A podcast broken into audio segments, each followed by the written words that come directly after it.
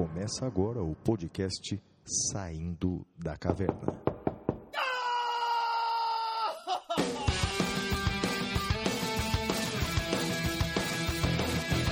Com Guilherme Madeira. Fala galera, sejam bem-vindos, sejam bem-vindas. Flávio Martins. Salve, salve galera, muito bem-vindos, muito bem-vindas a mais um episódio do Saindo da Caverna. Eu sou Guilherme Madeira e junto com meu amigo Flávio Martins, estamos agora na segunda temporada, episódio quarenta e nove, Conversa Indiscreta. E aí, Flavião? Madeira, que alegria estar aqui de volta para o segundo episódio dessa nossa segunda temporada, o Conversa Indiscreta. E foi uma semana incrível, Madeira. Foi uma semana realmente inesquecível para nós. Você sabe dos dados que eu vou passar agora, mas talvez o nosso ouvinte não saiba. Durante essa primeira semana em que lançamos a segunda temporada, nós figuramos entre os podcasts mais ouvidos do Brasil.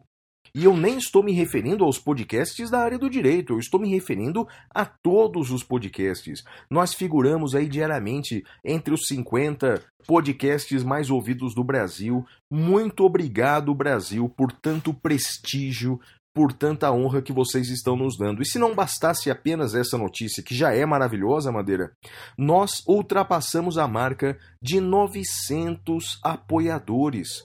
São novecentas pessoas que mensalmente nos apoiam para fazer o melhor programa, o melhor Saindo da Caverna. Muito obrigado a todos vocês. Não é incrível isso, Madeira?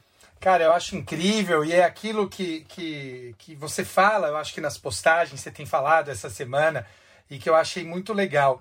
Era uma brincadeira, né? Era só pra gente uh, matar a nossa vontade de ter um programa de rádio, e isso acabou uh, virando uma coisa que a gente jamais imaginaria. Então, meu muito obrigado a todos uh, e todas que nos apoiam.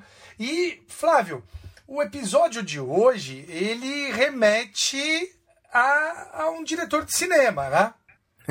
Pois é, o episódio de hoje é o Conversa Indiscreta. E esse título foi pensando num filme famoso de Alfred Hitchcock, não é isso, Madeira? É isso, foi pensando no Janela Indiscreta. Hitchcock é um diretor que eu gosto bastante. Devo retomar Uh, assistir Hitchcock, porque faz muito tempo que eu não assisto. O que, que você mais gosta dele, Flávio? Nossa, Madeira, Hitchcock era um cara doido, mas olha, os filmes dele eram extraordinários, não, rapaz? Doido, doido somos nós, Flávio. Ele era bem doido. Demais. Cara, mas os filmes são realmente incríveis, não é, cara? É, bem, é, eu gosto dos clássicos todos, eu gosto dos pássaros, é, Psicose. Tem um que eu gosto bastante, que é um filme que se passa dentro de um cômodo só, o filme inteiro dentro de um cômodo só, que é o Festim Diabólico. Festim Diabólico, né? Sensacional. Legal. Cara, mas sabe que o que eu mais gosto do Hitchcock não é o mais famoso, é um filme que tem o Paul Newman, bonitão, Paul Newman. Paul Newman Julie... bonitão, hein? Nossa, eita, demais, hein? Olhão azul, coisa bonita. E, e a Julie Andrews também, que é uma senhora de respeito também, Julie Andrews, né? Que fez o, o The Sound of Music, o Sim. Noviça Rebelde, né? Aliás, Aliás faleceu, falando de Noviça, né? Puxa, é. Pois é, o, o, o Capitão Von Trapp lá, né? Sim, morreu sim. Essa semana, que pena, rapaz. Aquele homem cantando Edelweiss, olha, arrebenta meu coração, hein, rapaz? Você lembra? É, Edelweiss. É, eu eu, eu lembro, mas eu, linda, eu vou ser honesto, não está entre os meus filmes preferidos, mas em respeito à memória do Capitão Von Trapp, eu vou ficar quieto. Tá certo. Mas o filme com o Paul Newman e a Julie Andrews era o Festim Diabólico. Desculpa, era Cortina Rasgada. Um filme legal, cara, na época da Guerra Fria. Muito legal, recomendo muito, cara. Muito legal, vou, vou ver, tô até pensando em falar com a minha filha pra gente fazer uma sessão Alfred Hitchcock e, e, e voltar a assistir. Eu lembro que na década de noventa a T V Cultura passou Hitchcock, uh, a sexta, passava as sextas à noite, eu lembro de um filme, Os trinta e nove Degraus também, eram coisas muito bacanas, muito bacanas. Não, maneiro demais, Madeira. E olha só, é, aqui o nosso programa ele tem muitas novidades, né? Além de contar com mais de novecentos apoiadores, ele conta também com quatro patrocinadores, não é, Madeira? Nós contamos com o apoio da Editora Saraiva, a Editora Revista dos Tribunais, o Damásio Educacional e o aplicativo Tudo de Penal. Graças ao apoio de novecentas pessoas, novecentos assinantes, novecentos apoiadores, mais os nossos patrocinadores, começa agora o episódio quarenta e nove, Conversa Indiscreta, Madeira. É isso aí, Flávio. E, Flávio, me diga uma coisa. Uh, temos já um recado da Editora Saraiva, não tem? Exato. O primeiro recado do nosso patrocinador é da Editora Saraiva. E o recado é o seguinte, meus amigos, atenção, porque esse não pode perder, é só para você, assinante ou ouvinte do Saindo da Caverna. O recado é o seguinte, veja que recado maravilhoso. Já ouviram aquele ditado que o ano só começa depois do carnaval? Para quem é do direito, o ditado é outro. O ano só começa depois que chega o Vademecum atualizado. E o novo Vademecum da Saraiva Jur já está disponível em todas as plataformas digitais, inclusive no site Editora do Direito, a loja oficial da Editora Saraiva. E você, que é ouvinte do podcast Saindo da Caverna, pode comprar um Vademecum novo da Saraiva com desconto exclusivo do podcast. Use o cupom, tudo junto, Flávio Martins quinze off, off com dois Fs. E você ganha quinze por cento de desconto na compra do novo Vademecum. Então entra lá, w w w ponto editora do direito ponto com ponto b r, procure pelo Vademecum tradicional, trigésima primeira edição, utilize esse cupom de desconto e ganhe quinze por cento na compra. Isso é para você, ouvinte do Saindo da Caverna. Muito legal, né, Madeira? Muito legal. Agora, Flávio, uma coisa que eu queria falar com você também, que eu acho que a gente comentou pouco, é sobre o nosso simpósio internacional, Flávio. Pois é, Madeira. Agora a gente tem essa novidade também, não é? Como a gente está impedido de fazer os eventos presenciais pelo Brasil afora, então a gente lançou agora o primeiro simpósio internacional Temas Avançados do Direito, com professores brasileiros e com presença internacional. E você é um dos palestrantes, não é isso, Madeira? É isso mesmo. Agora, fala quem mais está e fala sobre o palestrante internacional, Flávio. Olha, então, além das nossas palestras, a minha, eu vou falar de constitucionalismo abusivo. A palestra sua, você vai falar sobre prova pericial, não é, Madeira? E cadeia isso, de custódia, cadeia não é isso? Cadeia de custódia, exatamente. Legal. Temos a Patrícia Vanzolini, que vai falar de prescrição, o Gustavo Junqueira, que vai falar de roubo, e a Elizabeth Vido, que vai falar sobre a nova, um aspecto da nova lei de falência, Madeira. E tudo isso no dia vinte e cinco de fevereiro, ao vivo, às dezenove horas. Quem não puder assistir ao vivo, recebe o link depois com o evento. E a inscrição, ó, o evento custa só trinta reais, Madeira, com certificado e material incluso.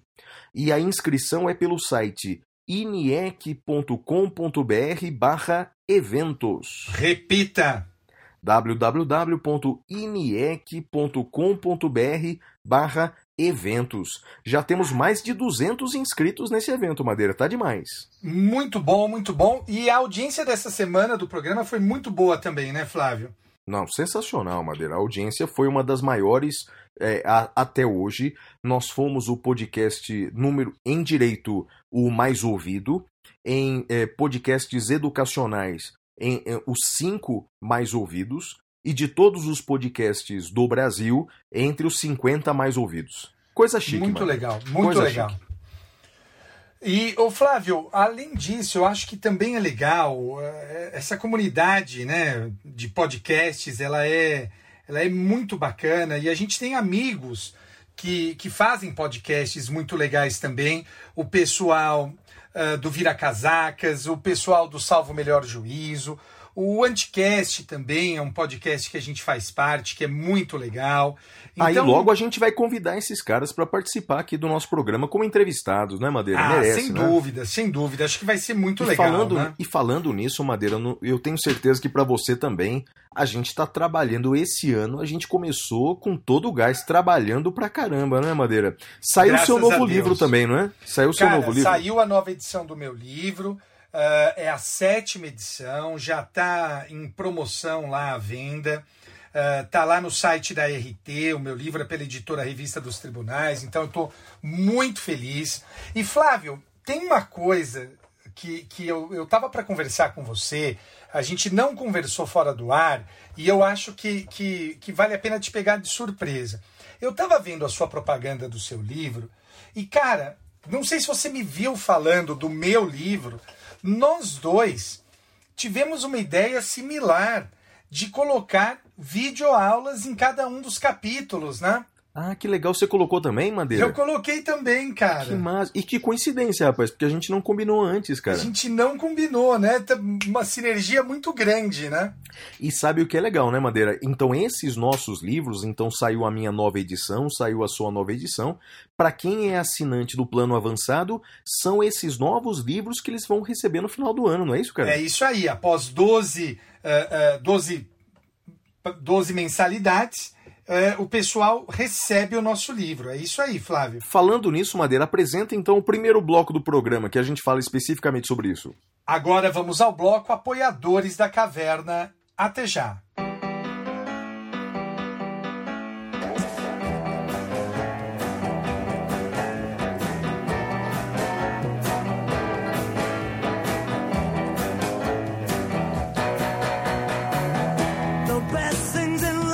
Apoiadores da Caverna.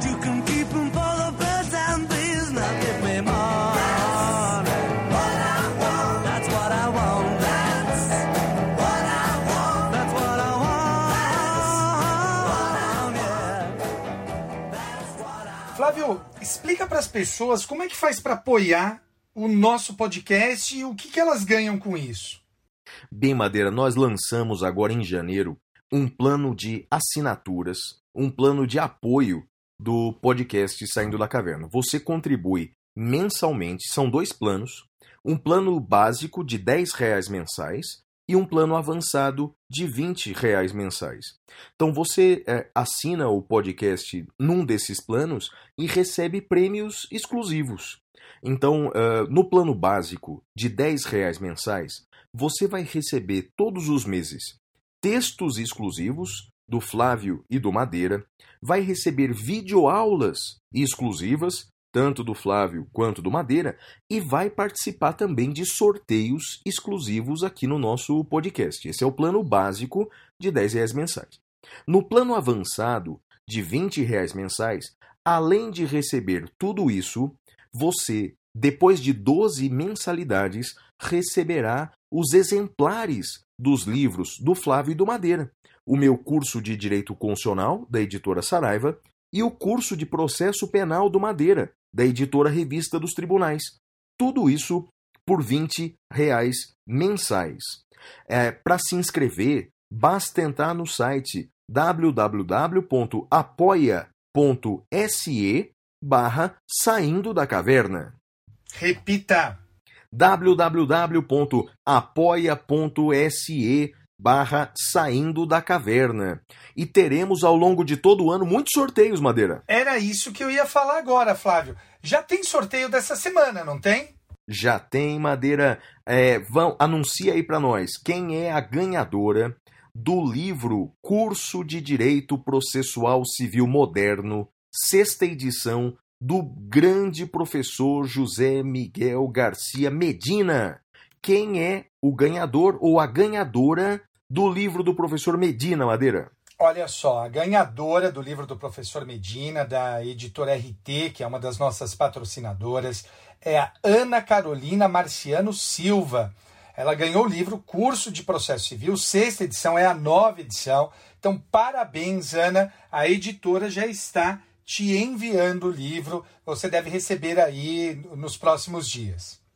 E os demais apoiadores que não foram sorteados agora com o livro vão participar aí nos próximos episódios de muitos novos sorteios, mas já tem material exclusivo, hein?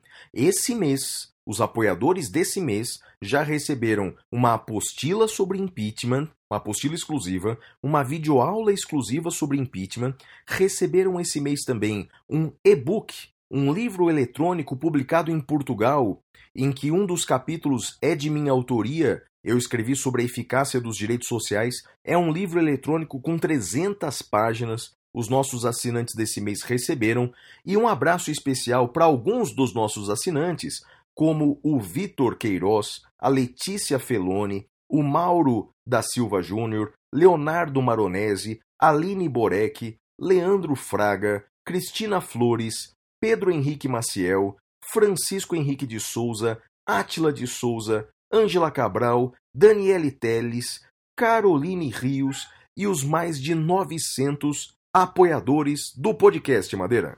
É isso aí, e agora vamos ao próximo bloco, Correspondentes da Caverna. Até já!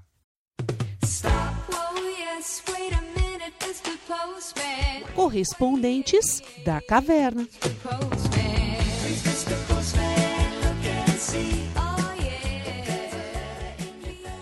Ô, Flávio, nesse bloco nós lemos as cartas dos nossos ouvintes. E me diga uma coisa, como é que o pessoal pode entrar em contato com a gente, Flávio? Bem, Madeira, todos os nossos ouvintes, assinantes ou não, podem entrar em contato conosco pelo e-mail podcast arroba professor flávio martins ponto com ponto br. Repita! podcast arroba professor flávio martins ponto com ponto br. Mas também podem entrar em contato conosco pelas redes sociais. Os endereços do Madeira, tanto no Twitter quanto no Instagram, é arroba madeira dez. E os meus endereços, tanto no Twitter quanto no Instagram, é arroba siga o Flávio. Muito bem, Flavião. Vamos então agora falar de cada uma das cartas que recebemos essa semana. Flávio, bora lá. Bem, Madeira, primeiro que você insiste nessa história de receber carta, até hoje a gente ah, não recebeu gosto, nenhuma cara. carta, cara, pelo eu, amor de eu Deus. Eu rezo pro dia que a gente vai receber uma carta. A carta é legal. Flávio, só uma coisa, eu lembrei aqui, uh, uh, é ridículo o que eu vou, vou contar, mas é que falou carta, eu lembrei. Quando eu era, quando eu era criança, né, e, e até depois disso, mas eu, eu, eu sempre li muito quadrinho, história em quadrinho, e eu mandei... Eu mandei uma carta pro gibi do Wolverine, Flávio, e foi publicado lá. A minha carta foi publicada no gibi do Wolverine. Eu tenho, tenho muito orgulho disso. Você já teve alguma carta publicada, Flávio? Não me lembro não, viu, Madeira? Mas você contando essa história, cara, eu não duvido de você ter mandado é, uma mensagem pro gibi do Wolverine, conhecendo você, tipo, o ano passado, né? Foi não? Foi, foi mais, há mais tempo? Foi há mais tempo, eu tinha quinze anos. É, foi esses dias. Foi esses dias. Olha, Madeira, a primeira mensagem que a gente recebeu foi da advogada de direito eleitoral, a doutora Sueli Leite Viana Vandal. Ela é advogada eleitoralista lá em Ji-Paraná, em Rondônia, e ela escreve assim pra gente: adoro o podcast. Eu e meu esposo, Diego Vandal, também advogado e que trabalha no Núcleo de Prática Jurídica da Faculdade de Direito lá de Ji-Paraná, fazemos faxina em casa no sábado de manhã e colocamos o podcast no som para ouvir vocês. Não perdemos um! Deixamos os episódios baixados também para quando precisamos ir para uma outra cidade. Aí vamos ouvindo. A viagem fica mais prazerosa. Quero agradecer vocês por tanta coisa boa nesse podcast, tantas dicas literárias. Por exemplo, assistimos The Crown, depois que o professor Flávio disse que era top. Amamos a primeira e a segunda temporada. Não gostamos muito da terceira e quarta. Eu acho que não gostaram da Margaret Thatcher, né, Madeira? Cara, Margaret Thatcher, olha, deu, deu raiva ali, hein? Ah, a mulher é muito dura, né? Muito áspera, né?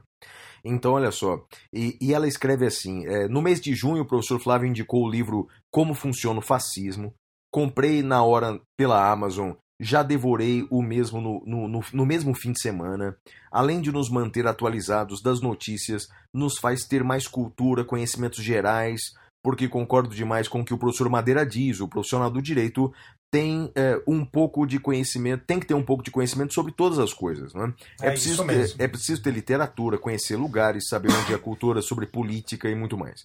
E aí, Madeira, ela dá uma, uma lição aqui de direito eleitoral com base num episódio passado nosso, o episódio quarenta e seis, não é? Sobre eleições. E ela é a grande especialista aqui da área. Então, olha só, é, ela diz assim, que no caso de cassação do mandato da autoridade por abuso de poder, ou seja, por uma ação chamada A I G E, Ação de Investigação Judicial Eleitoral, os votos dados daquele candidato são considerados nulos e, nesse caso, deverá ocorrer nova eleição. Isso para os cargos executivos. É, com as alterações trazidas pela Lei treze mil cento e sessenta e cinco de dois mil e quinze, caso essa ação seja julgada procedente em face de candidato eleito para o cargo majoritário, ocorrerão novas eleições, independentemente da porcentagem de votos obtidas pelo condenado.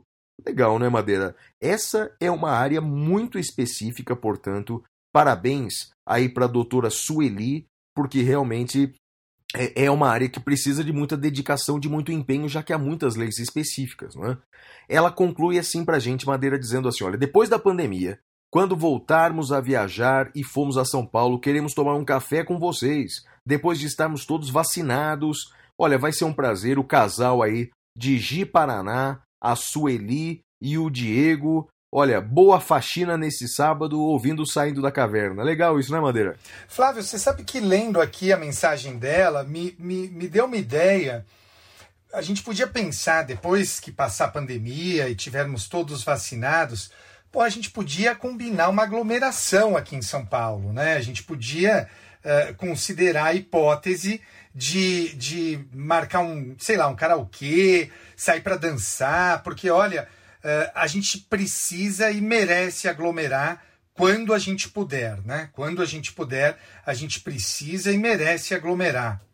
Concordo, Madeira. E eu tive uma outra ideia também, rapaz, eu nem falei com você antes do programa, vou soltar agora o spoiler agora. Eu tive uma ideia de, se, se continuarmos numa pandemia até o final do ano e com cautelas até o final do ano, o último episódio do ano, a gente podia gravar via Zoom com a presença dos apoiadores assistindo Pô, o programa, rapaz. É legal, hein? Não é? Eu acho Pô, que pode ser. Pode Bem, ser. No, no ano que vem, se Deus quiser, sem pandemia, a gente grava num auditório aqui em São Paulo. Mas até lá a gente pode gravar à distância com os apoiadores. Não é legal, Madeira? Eu achei excelente a ideia. Já já tá aprovada, desde que a gente esteja vivo também, né? Eu acho... Ah, não, se Deus quiser. É, porque, enfim, tem que ter a ressalva Deus de estar tá vivo, porque é. vai que, né, Flávio, acontece pois alguma é. coisa e aí é. a pessoa morta decide aparecer lá, no... é melhor, melhor não. não. É melhor não. Eu morro de medo dessas coisas.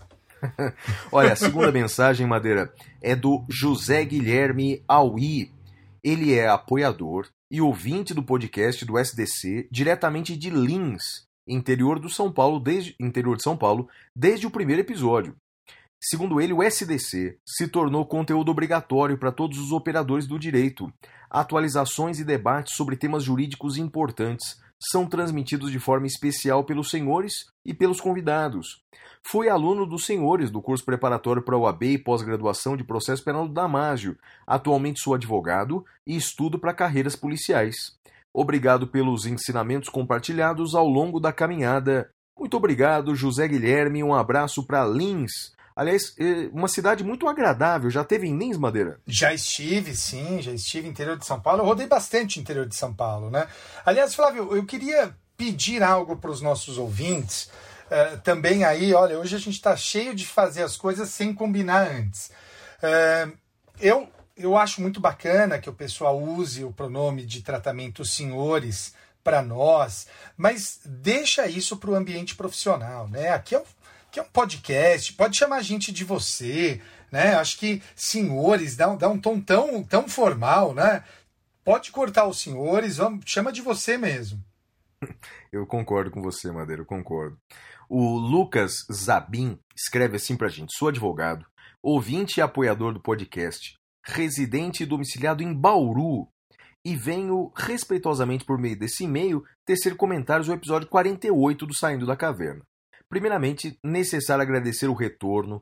Sempre que posso, recomendo o podcast para os estagiários e amigos. Conteúdo de altíssima qualidade, obrigado. Agora, especificamente em relação ao episódio quarenta e oito, tem alguns comentários. Número um. Muito sagaz a correção feita pelo Madeira em relação ao ano da lei, né? É, realmente eu tinha errado, em vez de nove mil e alguma coisa, era sete mil e alguma coisa. Parece ter ocorrido algum problema de edição no áudio, é, trinta segundos de áudio. Realmente, é, é, na edição, o nosso editor, que no caso sou eu, ele acabou deletando uma fala do Madeira. Foi uma... O Madeira, o que, que eu cortei? Você lembra? Né? É, o você... Flávio fica tentando me derrubar nesse programa. Pois é, eu deletei uma fala do Madeira, que na verdade eu acho que foi quase de propósito, porque era uma fala meio pessimista. Porque eu estava dizendo que na virada do ano, muita gente foi otimista, achando que dois mil e vinte e um ia ser melhor, e o Madeira disse que não foi nada otimista, né, Madeira? É verdade, eu cortei essa parte. É verdade. O Flávio, ó, tá vendo? O Flávio cortando o meu direito à liberdade de expressão. E ele diz assim, a aula sobre impeachment foi excepcional, né? A aula que nós mandamos para os apoiadores, ele sou apoiador, mas tem sido difícil acompanhar todo o material disponível, mas olha, o Lucas, o material ele vai ficar sempre disponível para você, portanto não tenha pressa de assistir às videoaulas exclusivas ou de ler os textos exclusivos. Um abraço para o Lucas e para todo mundo aí de Bauru. Madeira, o André Shed, ele escreve assim para a gente, quero dizer que prontamente me tornei assinante para que vocês pudessem fazer frente aos gastos. Muito obrigado, André. Além disso, estou terminando uma pós no Damásio, adquiri o módulo internacional que o Flávio organiza e nós dois damos aula lá. Madeira, a, a pergunta do André, cara, é uma pergunta interessante. Vamos ver se você pode responder. Você contou pra gente no, no episódio passado, no podcast, que você julgou um caso envolvendo ministro do Supremo de um lado, deputado federal de outro lado. Uhum. A pergunta dele é se você, antes de proferir essa decisão, se você recebeu alguma pressão, uma pressão política para julgar esse caso, Madeira? E se isso já aconteceu com você alguma outra vez? Olha, eu, eu sou juiz, esse ano eu vou completar vinte e dois anos de magistratura. Uh, e eu tenho... Passei na magistratura novo, né, na época dava, eu passei com vinte e três, e eu tenho orgulho de dizer que nesses praticamente vinte e dois anos de magistratura, eu nunca recebi nada de pressão dos órgãos superiores do Tribunal de Justiça, seja da presidência, seja da corregedoria. E eu já julguei temas muito delicados, né, Flávio? Se, se, se forem olhar... Uh, o, o meu histórico de casos, eu já julguei casos muito, muito, muito delicados. Uh, se tem uma coisa que aqui em São Paulo se preza muito, é justamente uh, não se fazer esse tipo de coisa. Tem até uma, uma, uma música caipira antiga, eu acho que eu já comentei dela aqui, do sujeito que fala que estava... brigando com o, o, o fazendeiro vizinho, eram dois fazendeiros brigando, e que ele queria dar um presente para o juiz, e o advogado dele falava, pelo amor de Deus, não faz isso que o juiz vai julgar contra você. E que daí ele ganha a causa e fala, é, mas eu dei um porco para o juiz. Ué, mas e como assim você ganhou? É que eu dei o, o porco em nome da outra parte. Você conhece essa música, Flávio? Rapaz, eu achava que era uma piada, mas não conheço a não, música não. É, é uma música, cara. Eu lembro, olha, puxei agora de memória da infância isso, né? Eu sou do interior de São Paulo. Então, de qualquer forma, o, o, o, eu, eu me sinto muito orgulhoso nesse ponto do Tribunal de Justiça do Estado de São Paulo, porque se preserva muito, muito, se respeita demais aqui o entendimento uh, dos magistrados. Então, sim, uh, mesmo os demais casos uh, sensíveis que eu já julguei, uh, também não foi nada, nunca tive nada, Flávio, zero de pressão uh, do, dos órgãos de cúpula do, do Poder Judiciário aqui de São Paulo. E que dirá, então, dos outros tribunais, né? Aí nem se fale, nunca tive nenhum problema quanto a isso. Legal, Madeira. O Samuel Paiva Mussin, ele escreve assim pra gente, sou grande fã do podcast, sou assinante do Apoia-se de vocês e tenho um canal no YouTube sobre direito. Ainda estou na faculdade e no canal eu abordo temas iniciais do direito, falo sobre o curso de direito, dicas para estu- dica para estudos, tento explicar situações do cotidiano com o direito.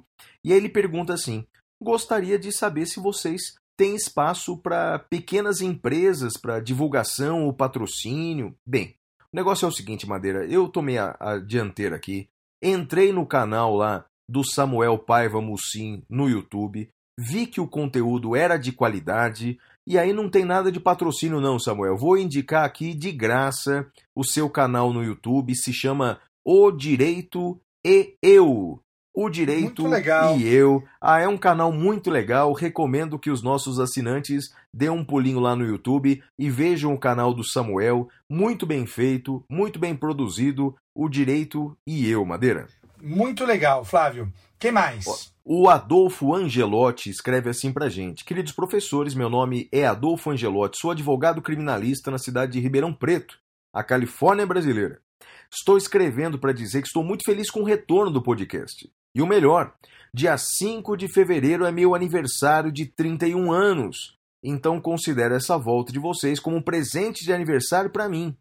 Aproveito para dizer que faço parte dos apoiadores avançados do podcast, que estou muito satisfeito com os textos e com os vídeos de recompensa.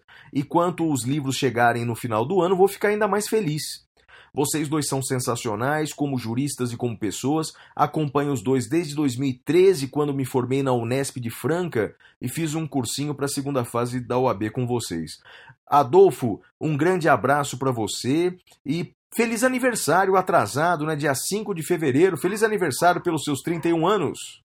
Feliz aniversário, Adolfo. Forte abraço, parceiro. Madeira, o Ian Castilhos escreve assim: meu nome é Ian, sou advogado em Além Paraíba, interior do estado de Minas Gerais. Sou um grande fã do programa, preciso assumir que tive muita resistência para começar a ouvir vocês, achando que um podcast jurídico seria só uma tentativa de simplificar aquilo que não é simples, que é o direito. Errei, e graças a Deus errei feio. Debate profundo, sério, sobre diversos temas que sempre me atualizam. Graças ao programa, eu conheci o constitucionalismo abusivo que vem auxiliando minha pesquisa sobre a racionalidade democrática do processo legislativo. E aí ele manda uma mensagem pra gente como dica cultural, Madeira. Ele escreve assim: como vocês gostam tanto de rock quanto do U dois... Eu adorei essa parte, Madeira. Olha só, como vocês gostam de rock e de U dois. Portanto, ele considera como coisas diferentes, né? Então, é, como vocês gostam dos dois, recomendo a música Carry on the Wayward Son do Kansas. Você conhece, Madeira, essa música do Kansas? É evidente, Flávio. E você também conhece. Essa música sempre toca no último episódio do Supernatural. Rapaz, é que eu não assisto Supernatural. Eu vou, vou correr atrás dessa mas canção. Mas você já viu, não viu? Ah, Madeira, de cabeça, eu não sei qual é, mas eu, eu provavelmente sim, né? Deve ser uma música famosa, do jeito que você tá falando. Pô, super famosa, super famosa, especialmente no meio nerd. Vou atrás. A última mensagem, Madeira, é da Júlia Lopes, ela tem vinte e três anos, mora em Recife, no Pernambuco. No final de dois mil e vinte, me graduei pela Faculdade de Direito do Recife e hoje sou advogada. Fui aluna do professor Madeira na segunda fase da O A B, desde então o acompanho no Twitter. Tenho muita admiração por sua jornada, por sua postura sempre tão equilibrada, gentil e coerente. Minha admiração também se estende ao professor Flávio, qual conheci por meio do S D C. É, Flávio Martins, na lista de detratores, é o meu espírito animal, não é? É, e ela faz um comentário aqui sobre uma, sé- uma série que ela assistiu é, na Netflix, é, uma série chamada O Preço da Perfeição. Ela diz que é uma série fraca, mas que levantou uma série de dúvidas jurídicas é, para ela. Apenas para contextualizar, sem spoiler, não é uma jovem bailarina que é empurrada de um prédio e entra em coma.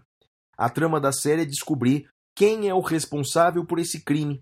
Depois de semanas, os pais da moça decidem desligar os aparelhos, pois não há chances de sobrevivência. E aí os questionamentos que ela faz é: um, se esse tipo de procedimento, se ortotanásia, é permitido no Brasil? E dois, se é, com a morte da moça, aqueles que tinham respondido por tentativa de homicídio passam a responder por homicídio consumado. Eu vou responder a primeira parte, você responde a segunda. Pode ser, Madeira? Pode ser. Olha, da, na primeira parte, a ortotanásia ela vem sendo paulatinamente admitida no Brasil. É diferente da eutanásia. Eutanásia é matar alguém para aliviar o seu sofrimento. A ortotanásia é antecipar a morte, é, deixando de prolongar artifícios é, é, que prolongam artificialmente a vida, como, por exemplo, máquinas que sustentam a vida artificialmente. Bem, existe até uma resolução do Conselho Federal de Medicina dizendo como deve ser praticada a ortotanásia no Brasil.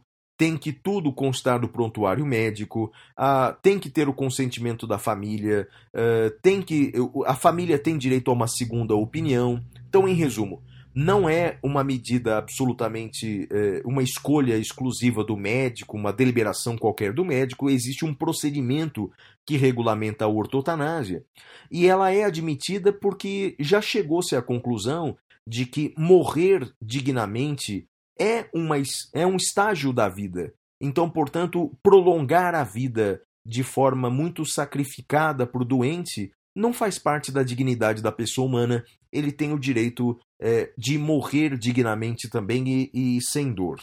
Essa quanto à primeira parte. E quanto à segunda parte, Madeira? Se a pessoa morrer depois, o, quem tentou matar responde por homicídio consumado? Olha que interessante, né, Flávio? É, eu acho que esses temas são muito legais porque eles nos ajudam a forçar o raciocínio jurídico. Então, a ideia aí é saber se como eles desligaram as máquinas, se e a pessoa morreu, se seria consumado ou se seria tentado.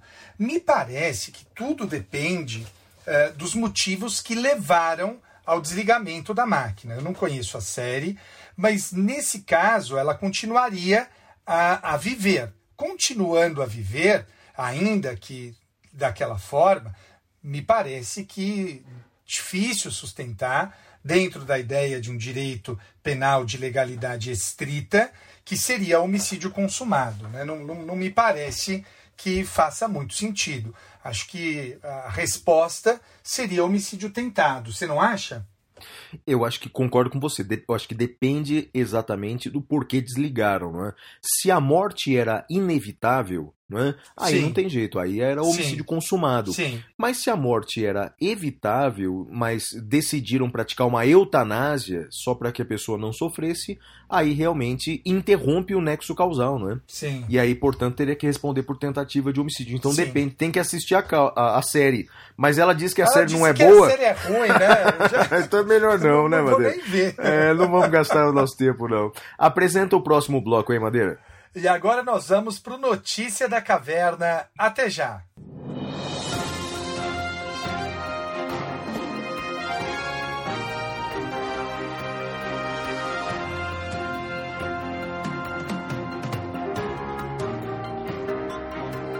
Notícias da Caverna. Bem, Madeira, a primeira notícia da Caverna é, é um negócio é, importantíssimo. Tanto que, já dando spoiler aqui, Madeira, vai ser tema tratado com prioridade em episódio futuro. Né? Estou falando do direito ao esquecimento. Direito ao esquecimento. Madeira, esse é um tema que vem sendo estudado por constitucionalistas do mundo inteiro. Né? Esse é um assunto que já foi reconhecido pela Suprema Corte dos Estados Unidos desde os anos trinta, é, o Right to be Forgotten, é, nos países de língua espanhola, é, Derecho al Olvido, né? E aqui, é, nos países de língua portuguesa, há tempos também se fala do direito ao esquecimento. É, a ideia do direito ao esquecimento é a seguinte, não é? É, é o direito de não se comentar mais, de não se discutir mais um fato, ainda que verdadeiro, ocorrido no passado, mas que não tem mais interesse coletivo na divulgação, mas que cuja divulgação provoca dor, é, provoca sofrimento, por violar a intimidade, principalmente é, daquele que é objeto da informação. Bem, por que que esse assunto veio à tona no Brasil? Porque o S T F, Madeira, por maioria de votos, afirmou que não existe no Brasil o direito ao esquecimento.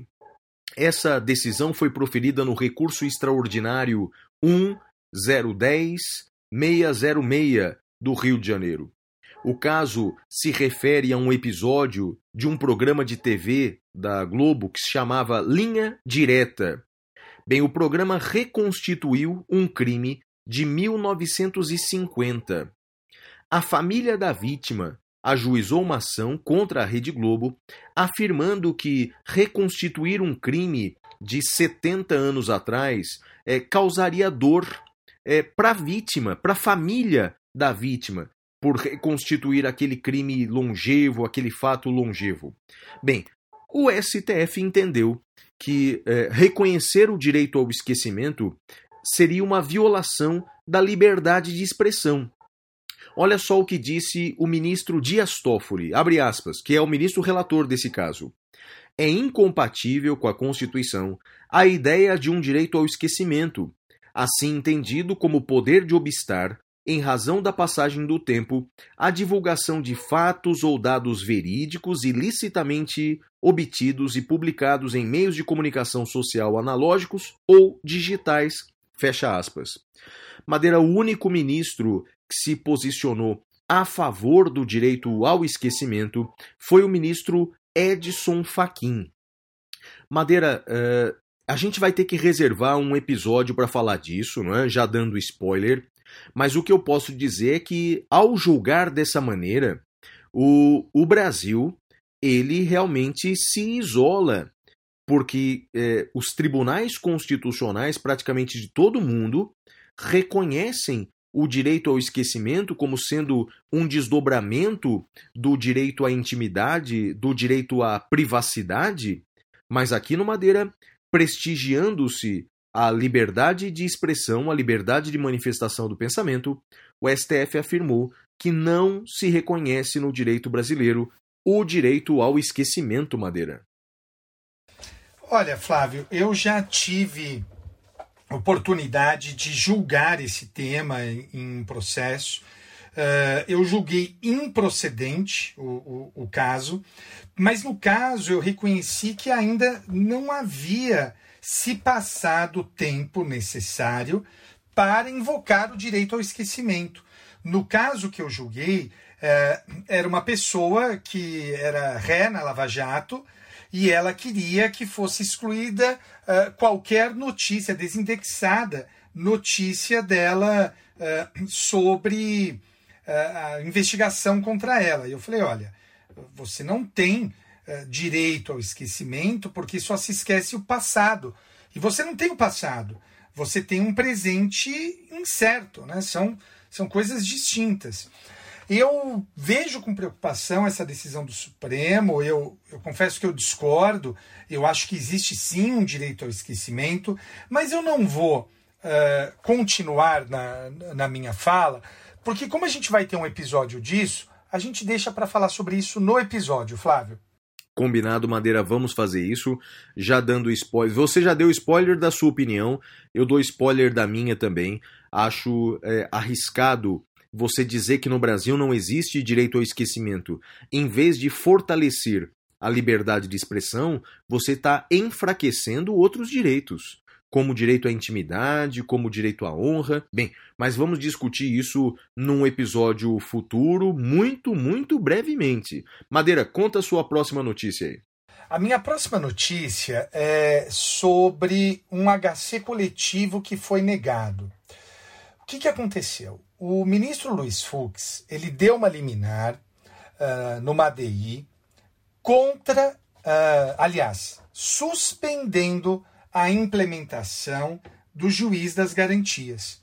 O ministro Luiz Fux deu essa liminar, uh, são as A D Is seis dois nove oito, seis dois nove nove, seis três zero zero e seis três zero cinco, em janeiro de dois mil e vinte. E ingressaram com um H C coletivo contra esta liminar. Uh, veja, o ministro, caiu para o ministro Alexandre de Moraes, e o ministro Alexandre de Moraes, ele negou este H C coletivo. Ele disse que não havia nenhuma ilegalidade uh, na concessão da medida cautelar que suspendeu a implementação do juiz das garantias. Eu, eu destaco esse tema, Flávio, por duas questões. A primeira questão é, é em relação à decisão do ministro uh, Luiz Fux. Eu discordo da decisão do ministro Luiz Fux. Acho que uh, não havia ilegalidade alguma na implementação, na, na previsão do juiz das garantias. Agora, a segunda, o segundo aspecto da notícia, eu tenho visto, Flávio, com alguma preocupação, e, e, e não sei se você tem uh, se atentado para isso, eu tenho visto com alguma preocupação o... Como é que eu posso dizer? Não vou, o termo não é abuso, mas é a banalização do uso do habeas corpus coletivo. Se usa habeas corpus coletivo com, com, muita, com muita vontade no Brasil. Parece, mal comparando, o uso que se faz de A D P F. E o meu receio, Flávio, com uh, essa banalização do uso do habeas corpus coletivo, uh, é o mesmo que teria com a banalização da A D P F, com a banalização que ocorreu no mundo jurídico com a dignidade da pessoa humana, né? A dignidade da pessoa humana, ela foi muito banalizada. E aí isso enfraquece o Instituto. O que, que você acha, Flávio? Concordo com você, Madeira. É, é, é, eu, eu, eu, eu costumo falar é, no, no, no meu livro sobre isso, né? É, quando... as pessoas dizem que tudo é inconstitucional, achando que estão fortalecendo o ordenamento jurídico e, na verdade, estão fazendo o contrário, porque é se isso. Tudo, na sua opinião, é inconstitucional, significa que nada é inconstitucional, o seu argumento acaba perdendo a força, e eu concordo com você, Madeira. Tem de até certa um... forma, de certa forma, não é? É, o judiciário tem que fazer um meia-culpa também, porque... Quando ele começou a decidir sobre tudo, né, quando ele começou a decidir como entrar no mérito é, até mesmo dos atos administrativos, ele acaba meio que abrindo os braços para qualquer tipo de ação, né, Madeira? Exato, Flávio, exato. Eu concordo com você e eu ia dizer que tem até parcela, né, de, de operadores do direito, de acadêmicos, que tem por função, por hábito, por... mecanismo de olhar o direito, se olhar como um martelo, né? A pessoa quer destruir tudo. Mas de que adianta você querer destruir as coisas se você não oferece nada em retorno, né? Me, me parece muito preocupante isso. Eu, eu acho que a gente tem sim um espaço para crítica, mas além do espaço para crítica, a gente precisa... Uh, ter o espaço da construção. A crítica pela crítica, com todo respeito, é só bobo, né? Eu acho bobo. É, criticar por criticar é bobo. Sim.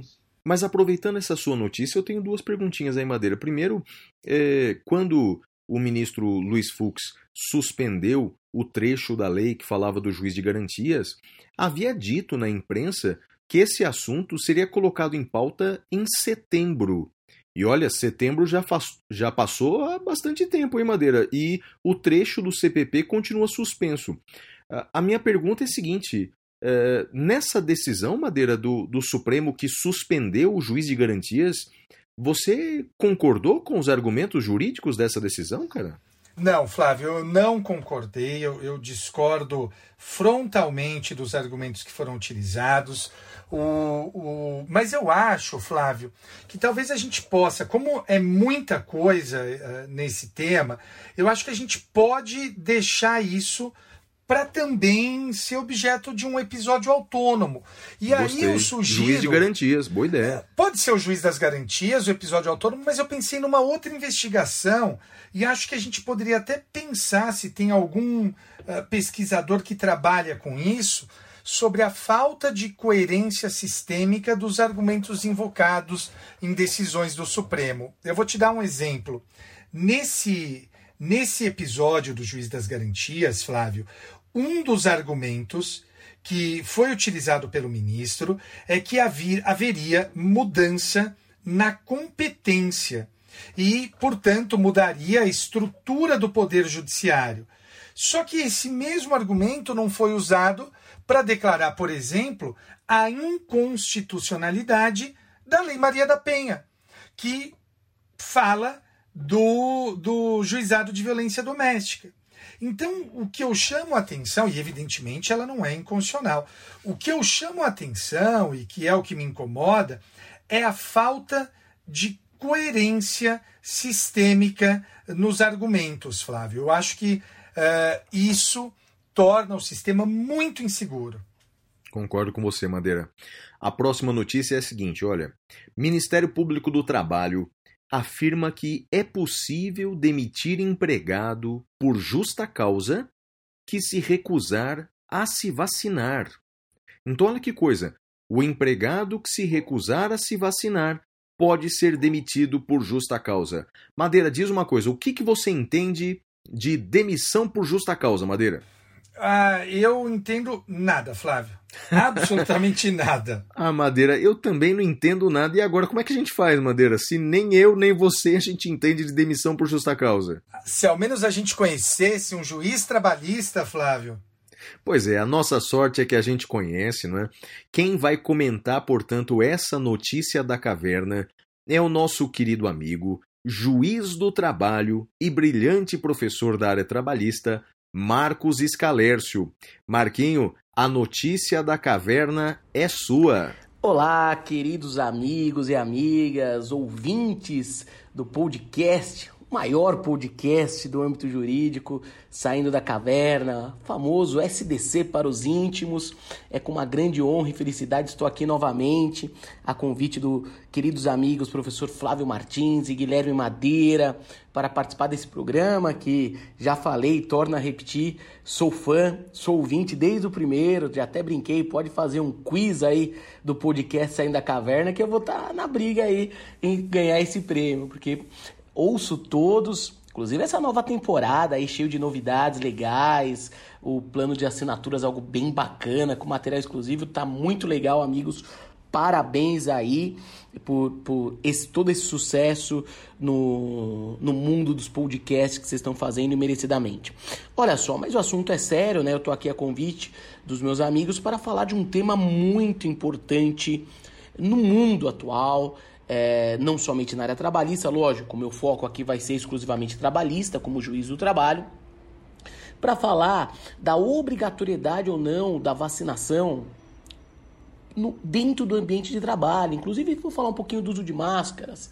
É, como fica uma recusa do empregado em não se vacinar? Qual o efeito disso que pode acontecer? Pode dar justa causa? Não pode? Vamos trazer esse debate aqui de uma forma um pouco sucinta, até para não ocupar tanto esse programa de sucesso, mas tentarei trazer aqui algumas reflexões e, de forma alguma, vou usar, esgotar o tema, porque o tema é novíssimo, né? Não tem nem como querer bater o martelo aqui com uma resposta final. Olha só, gente, como todos sabem, inclusive já debatido aqui no podcast, o S T F, na D I é, seis cinco oito seis, seis cinco oito sete, bem como no agravo em recurso extraordinário um dois seis, sete oito sete nove, ele decidiu pela obrigatoriedade, pela constitucionalidade da obrigatoriedade da vacina, defendendo que é possível que determinar a sua obrigatoriedade. Lembrando que, que em nenhum momento, em hipótese alguma, isso também dentro do ambiente de trabalho, se defende a vacinação forçada. Não vai ter nunca o empregador, vai poder pegar os empregados, pegar o seguro. Ah, segura o cara aí, vamos vacinar ele, enviar, é, colocar a vacina nele. Isso nunca, nunca. A obrigatoriedade da vacina, como sempre bom lembrar, significa que se a pessoa não for vacinada, ela poderá ter algumas sanções administrativas, como não vai poder viajar, não vai poder obter empréstimo em banco público, é, é, votar e diversas outras coisas em âmbito administrativo, e nunca em âmbito físico, nunca uma vacinação amarra, ok? E como que se reflete isso dentro do direito do trabalho, dentro do ambiente de trabalho? O debate é grande, gente. Se o empregado se recusar a tomar vacina, Primeiro, primeiro ponto de tudo, a recusa se for justificada. Aqui muda. Uma recusa justificada com base na ciência, como assim?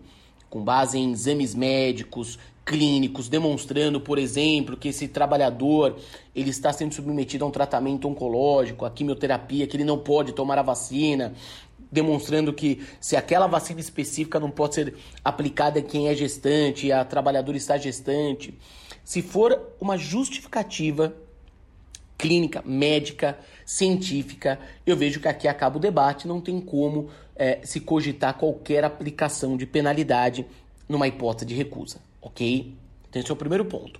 Uma justificativa médica, que deixa claro que aquele trabalhador não pode ser vacinado, afasta qualquer debate sobre penalidade, sobre sanções, porque ali há uma justificativa. Segundo ponto, uma justificativa ideológica. Aqui o debate é um pouco maior. Nesse caso, em que pese também está na Constituição a liberdade de pensamento, de ideologia, nesse caso o debate é outro. Por quê? É... O direito à recusa à vacinação por convicções filosóficas ou religiosas já foi decidido pelo S T F. E o S T F falou que não deve prevalecer essa recusa, e sim a vacinação obrigatória. Então aqui, sobre esse tema, nós já temos uma decisão. E com base nessa decisão, o empregador poderá se basear. E sim, é, é, não aceitar esse tipo de justificativa. Ok? Então a justificativa ideológica por si só eu vejo que não seria válida, inclusive porque já decidida pela so- nossa Suprema Corte. Agora, não aceita essa justificativa. Cabe ou não cabe a penalidade? A justa causa, a aplicação de uma falta grave.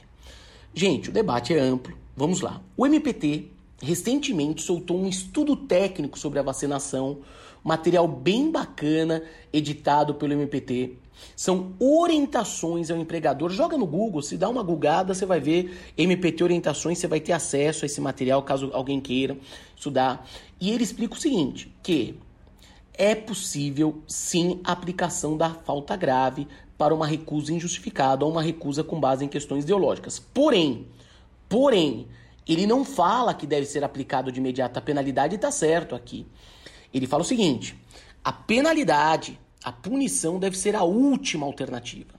Como assim? Caso tenha uma recusa, primeiro de tudo, o empregador ele deve informar ao empregado. O empregador ele tem o dever de fazer, a campanha, fazer campanhas de incentivo à vacinação, de esclarecimento.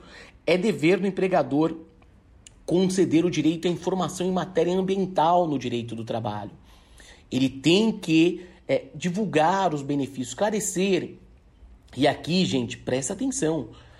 Inclusive um atendimento individual a esse trabalhador que se recusa, porque esse trabalhador pode estar influenciado por fake news. Tem que demonstrar, antes de aplicar a penalidade de imediata, tem que demonstrar a esse trabalhador os benefícios da vacinação em massa.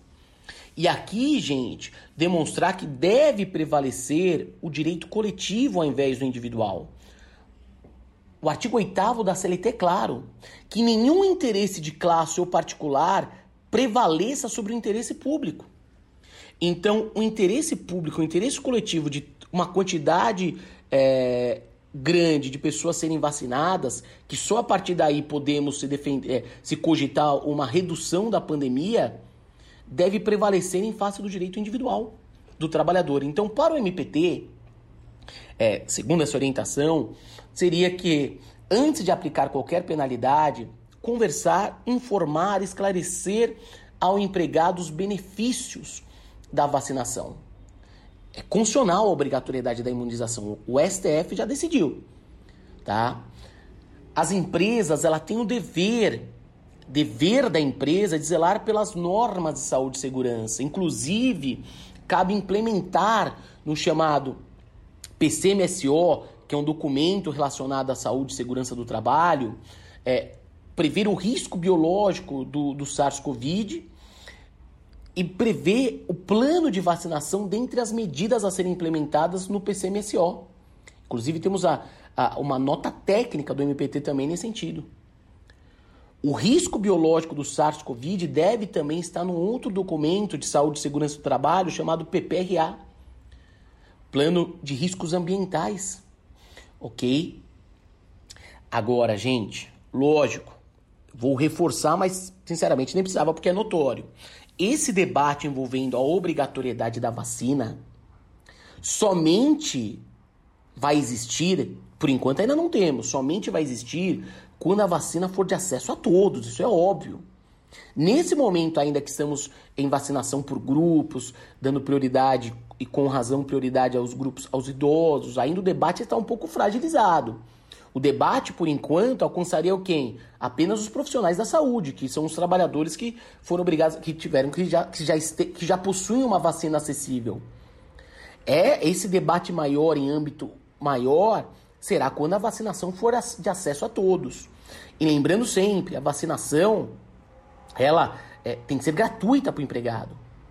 Ainda que no futuro venha a ser possível vacinação no, na rede privada, o empregador não pode exigir que o empregado arque, custeie com a vacina, ok? E aí pergunto, professor, tudo bem, se fosse aplicar falta grave, onde que entraria? Porque tem que se enquadrar. O enquadramento legal dessa falta grave poderia ser no artigo quatrocentos e oitenta e dois, a linha H, que fala da indisciplina, insubordinação. Indisciplina é descumprir uma ordem para todos, insubordinação é descumprir uma ordem direta.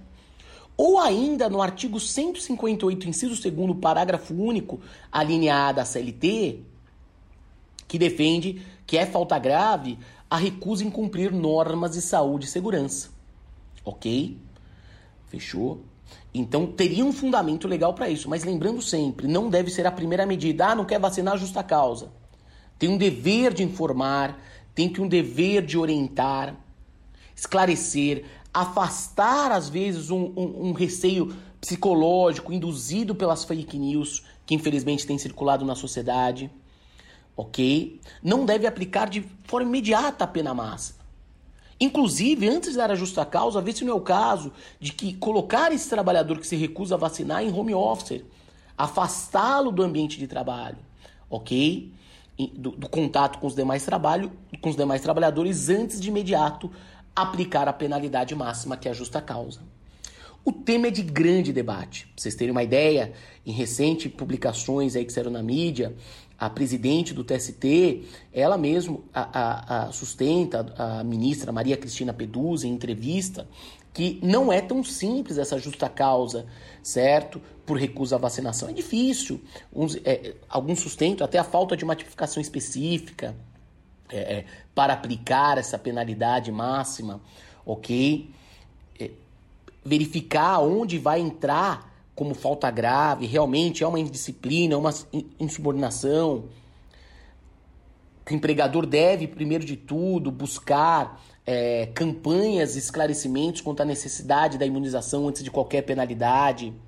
Atualizar, como falei, O, o Programa de Controle Médico e Saúde Ocupacional, que é o P P M S O, né, que acabei só falando a sigla e não deu o significado, que é Programa de Controle Médico e Saúde Ocupacional, e o P P R A, o Prevenção de Riscos Ambientais.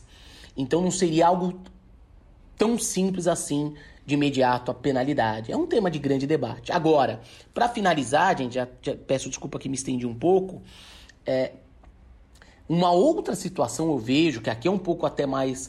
É, é, acessível defender uma penalidade é a recusa injustificada de utilizar máscaras em ambiente de trabalho. A máscara, ela se equipara a um E P I, um equipamento de proteção individual hoje dentro do ambiente de trabalho.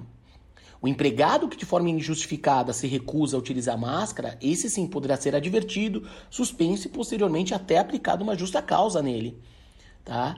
Porque ele tem o dever de é, utilizar a máscara no ambiente de trabalho. E lembrem, gente, cabe ao empregador zelar por isso, porque até para garantir uma, um meio ambiente adequado, porque está na Constituição, artigo sete. Se for, com, se for, eu sei que é difícil essa prova, mas se for é, demonstrado que a contaminação do Covid a algum trabalhador se deu em ambiente de trabalho, é doença do trabalho. Isso gera um reflexo muito grande para o empregador de custeio, de indenizações, de responsabilidade. Então, por isso, aqui, lembrando sempre, o interesse coletivo prevalece sobre o individual, fechou? E, finalmente, é, um debate que eu trago de, também, infelizmente, eu até desculpa frustrá-lo sem uma resposta ainda já fechada, que mais debates vêm pela, pela frente. O empregador poderá exigir na contratação a demonstração da vacinação ou não, como um dos requisitos para admissão. Isso será discriminatório, não será? Eu penso que não. à luz do interesse público, do interesse coletivo, de zelar pelo meio ambiente de trabalho, eu vejo que não seria discriminatório exigir na admissão. Um outro ponto, dispensar sem justa causa um empregado é, que não queira é, se vacinar é uma dispensa discriminatória? Sem justa causa. O empregador pode dispensar quando ele quiser. Se não tem estabilidade, pode. Mas se dispensar, será é, é discriminatório? Eu também penso que não, sustentando o interesse público. Só a título de curiosidade, a deputada federal Carla Zambelli, ela apresentou um projeto de lei para impedir a justa causa de quem não quer ser vacinado e também para prever como discriminatória a dispensa de alguém que não quis ser vacinado. É um projeto é, é, que vai gerar um debate muito grande, não sabemos, obviamente, é, que se vai virar lei, acredito que não, mas é um debate que vem pela frente. Tá bom? É isso, meus amigos e amigas, desculpa ter me alongado um pouco mais. Querido Flávio, agradeço o convite de novo. Mad, meu parceiro, eu sei que tu é indébito nas nossas corridas, né? Mas eu tava lá quando você começou e hoje você virou um atleta aí de maratona. Sempre um prazer aqui participar com vocês. Sucesso aí sempre no podcast, tá? E precisando sobre a área trabalhista, pode contar comigo. Um grande abraço a todos e qualquer dúvida sempre à disposição. É bom, né, Madeira? Chamar quem entende, né, Madeira? Ah, sim. Assim a gente não passa vergonha, né, Flávio? Então vai agora para a sua notícia da caverna, Madeira. Flávio, a minha notícia da caverna é uma decisão do S T J que diz o seguinte.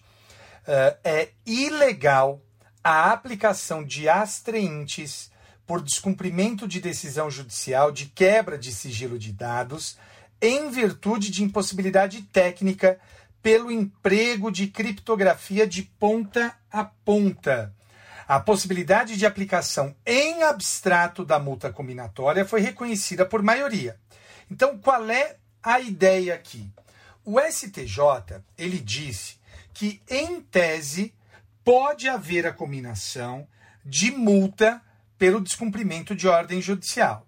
Agora, no caso, quando se trata de WhatsApp, tendo em vista que eles usam criptografia uh, ponta a ponta e que daí é impossível para o serviço uh, fazer essa medida, então aí não haveria ilegalidade alguma. Flávio, o que, que você acha disso? Acho isso interessante, não é, Madeira? E o que eu percebi, rapaz, é porque já houve... Não sei se você deve se lembrar com certeza, faz uns dois anos já, de juiz dando liminar, suspendendo o WhatsApp em todo o Brasil, porque o WhatsApp não entregava judicialmente o conteúdo da informação, não é? E o argumento do WhatsApp é que tecnologicamente ele não, não, não podia entregar o conteúdo das mensagens. O que eu tenho acompanhado, Madeira, fora do Brasil, é que há países legislando para regulamentar esses aplicativos de troca de mensagem. Porque se de um lado tem o direito à intimidade das pessoas que se comunicam, do outro lado tem é, a segurança pública muitas vezes, não é? E aí me parece, Madeira, que só por meio da lei, para exigir, é, é, é, limitar certo tipo de tecnologia, de criptografia, é só por meio da lei que a gente vai poder exigir. Não sei sua opinião, Madeira. Flávio, uh, eu acho, eu acho que, não sei, não sei, eu tenho, eu tenho minhas ressalvas quanto a isso, mas eu quero fazer uma ponderação com você. Esse juiz que suspendeu o WhatsApp, Flávio, você sabe no curso de que investigação que foi? Não, não lembro, Madeira. Pedofilia. Pedofilia. Era um grupo que praticava pedofilia e ele ficou por seis meses... tentando que o, o Facebook, né, o WhatsApp é do Facebook, cumprisse a ordem. E eles não cumpriram. E aí o que me chocou, para ser muito honesto, é ver que as pessoas uh, defenderam a empresa. As pessoas defenderam a empresa. Foi até o que acabou vingando no, no, no S T F, né, na D P F quatrocentos e três, e na A D I cinco mil quinhentos e vinte e sete, mas o fato, Flávio, o fato é que no Brasil é curioso. Ainda que seja um tema sensível, como é o tema da pedofilia, as pessoas defendem a empresa. E eu lembro que me diziam assim, não, mas o juiz tem outras medidas. Eu falo, quais? A multa, eu falei, ele já aplicou multa. Ah, o crime de desobediência, eu falei, é infração de menor potencial ofensivo. E ele mandou instaurar inquérito. Que outras medidas? Me dê opções. Todas o juiz já tinha feito. Ah, não, mas suspender o serviço que as pessoas usam para falar com o crush, com a crush, aí, aí não pode, né? Aí é demais. Então eu tenho, eu tenho, eu faço esse, esse, esse, essa crítica, né? A gente quer muito combater a pedofilia, mas até a página dois, né? Desde que não mexa no WhatsApp, né? Não, por isso que eu entendo, Madeira, que é necessário uma lei para limitar certos tipos de criptografia que transformam certas conversas em conversas cem por cento indevassáveis. Exato, né? exato. É, porque hoje, da forma como a tecnologia é, alguns aplicativos, você pode é, combinar a morte de quem quer que seja, que o e Estado tá valendo, né? jamais... É, exatamente, o Estado jamais terá acesso àquela informação. É óbvio que o direito à intimidade é, é sagrado, é constitucional, é óbvio, mas nenhum direito é absoluto e, portanto, ele poderia, em alguns casos, ser quebrado, esse sigilo. É, só que não existe lei é, é, limitando certos tipos de criptografia. Acho que a saída é por aí. Madeira, Ô, Flávio, falando só em... uma coisa, só uma Diga. coisa. Você falou uma frase que eu queria... que eu acho que talvez merecesse também um episódio. Ah, já sei o que você vai falar, já sei, vai, manda. Há direitos absolutos. É, discordo, então, ou seja, então é, é, a, é a nossa briga já de, de décadas, Madeira, que a gente discorda. Eu afirmando que não há direitos absolutos e você dizendo que existem algumas exceções. Cara, ok, um mas essa é uma discussão válida. Tem um promotor é. no Twitter é, que a gente conhece, que é o Tim, e ele faz umas threads, uns fios super bacanas sobre, uh, sobre direitos humanos. Eu acho que vale a pena, talvez, a gente até convidá-lo para falar sobre isso, sobre esse é tema. Uh, e, e óbvio, sem dar spoiler, que eu concordo com a posição dele, que indica a existência de uh, alguns direitos absolutos. Mas fica aí a provocação para a gente pensar no, sobre isso num outro episódio, Flávio. É verdade, Madeira. Falando em direito relativo e absoluto, olha que notícia legal, Madeira. O S T F decidiu novamente sobre o sigilo de fonte. Uhum. Olha sobre essa história, Madeira, que história sensacional. Em dois mil e onze, o jornalista Alain de Abreu foi indiciado a pedido do Procurador-Geral da República, Álvaro Stipe, por ter se recusado a revelar a fonte que passou a informação sobre dados de um inquérito policial. O repórter foi indiciado nos termos da Lei nove mil duzentos e noventa e seis de noventa e seis, a Lei de Interceptação Telefônica. Para piorar, o Ministério Público Federal pediu a quebra do sigilo telefônico do jornalista e de toda a redação do jornal em que ele trabalhava. Não é? Então o fato é o seguinte, não é? O jornalista ele fez uma reportagem, Madeira, sobre dados sigilosos de um inquérito policial. E ele não revelou a sua fonte. Ele não revelou como chegou até ele as informações daquele inquérito policial, afinal, o inquérito era sigiloso. O M P uh, insistiu que ele revelasse a sua fonte, bem, e ele não revelou a sua fonte. E aí, quer dizer, uh, foi além. Ele foi indiciado pelo crime de interceptação telefônica por não ter revelado a fonte. O M P queria é, quebrar o sigilo telefônico de todo o jornal para descobrir a fonte. Bem, Madeira, a questão chegou no S T F e o Supremo não poderia decidir de outra forma. Na reclamação um nove quatro seis quatro, o Supremo decidiu assim, abre aspas, nessas circunstâncias, é vedado ante o sigilo profissional de fonte do artigo quinto, quatorze da Constituição, ordenar-se o afastamento do sigilo telefônico do jornalista, autor da matéria, ou da empresa jornalística que a publicou, a pretexto de se apurar a autoria de vazamento das informações sobre segredo de justiça.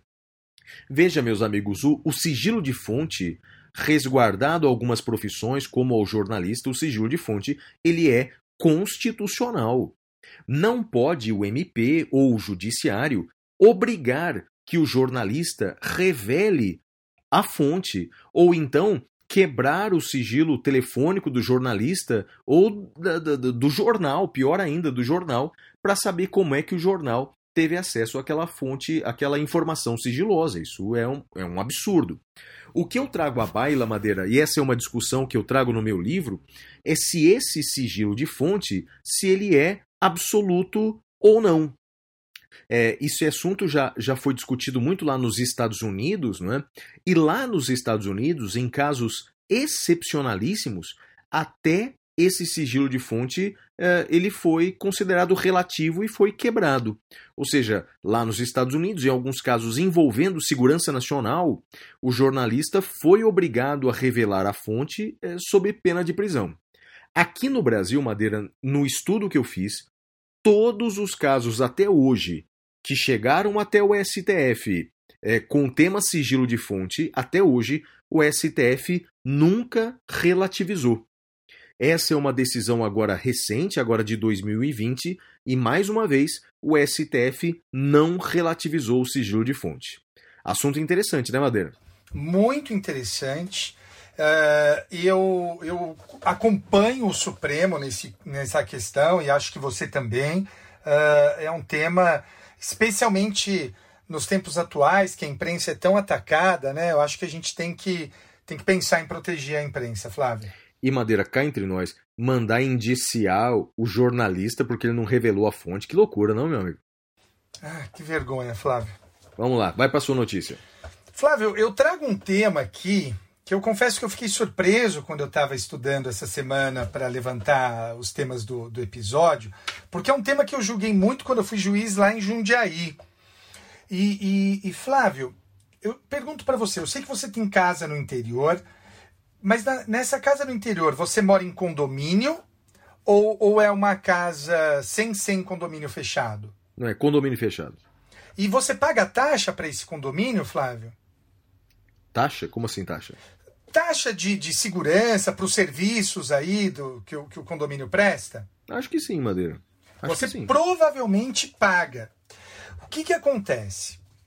É muito comum, e, e normalmente é uma associação que cuida do, do condomínio. Você provavelmente paga uma taxa aí para essa associação, e essa associação então tem a portaria, né, que uh, uh, tem segurança, normalmente esse tipo de coisa. E eu julgava, Flávio, um tema, e, e olha que curioso, né? Eu, eu julgava, a pessoa dizia que ela não queria, não queria pagar a taxa. Não queria. Por quê? Porque ninguém era obrigado a se associar ou permanecer associado. Quando eu era juiz lá em Jundiaí, eu entendia que a pessoa deveria pagar a taxa. Uh, aliás, minto, mentira. Quando eu era juiz em Jundiaí e julgava esse tema, eu entendia que a pessoa tinha liberdade de associação e, portanto, ela não era obrigada a pagar a taxa. Flávio, isso foi parar no Supremo. E o Supremo resolveu isso em sede de repercussão geral, que é o tema quatrocentos e noventa e dois.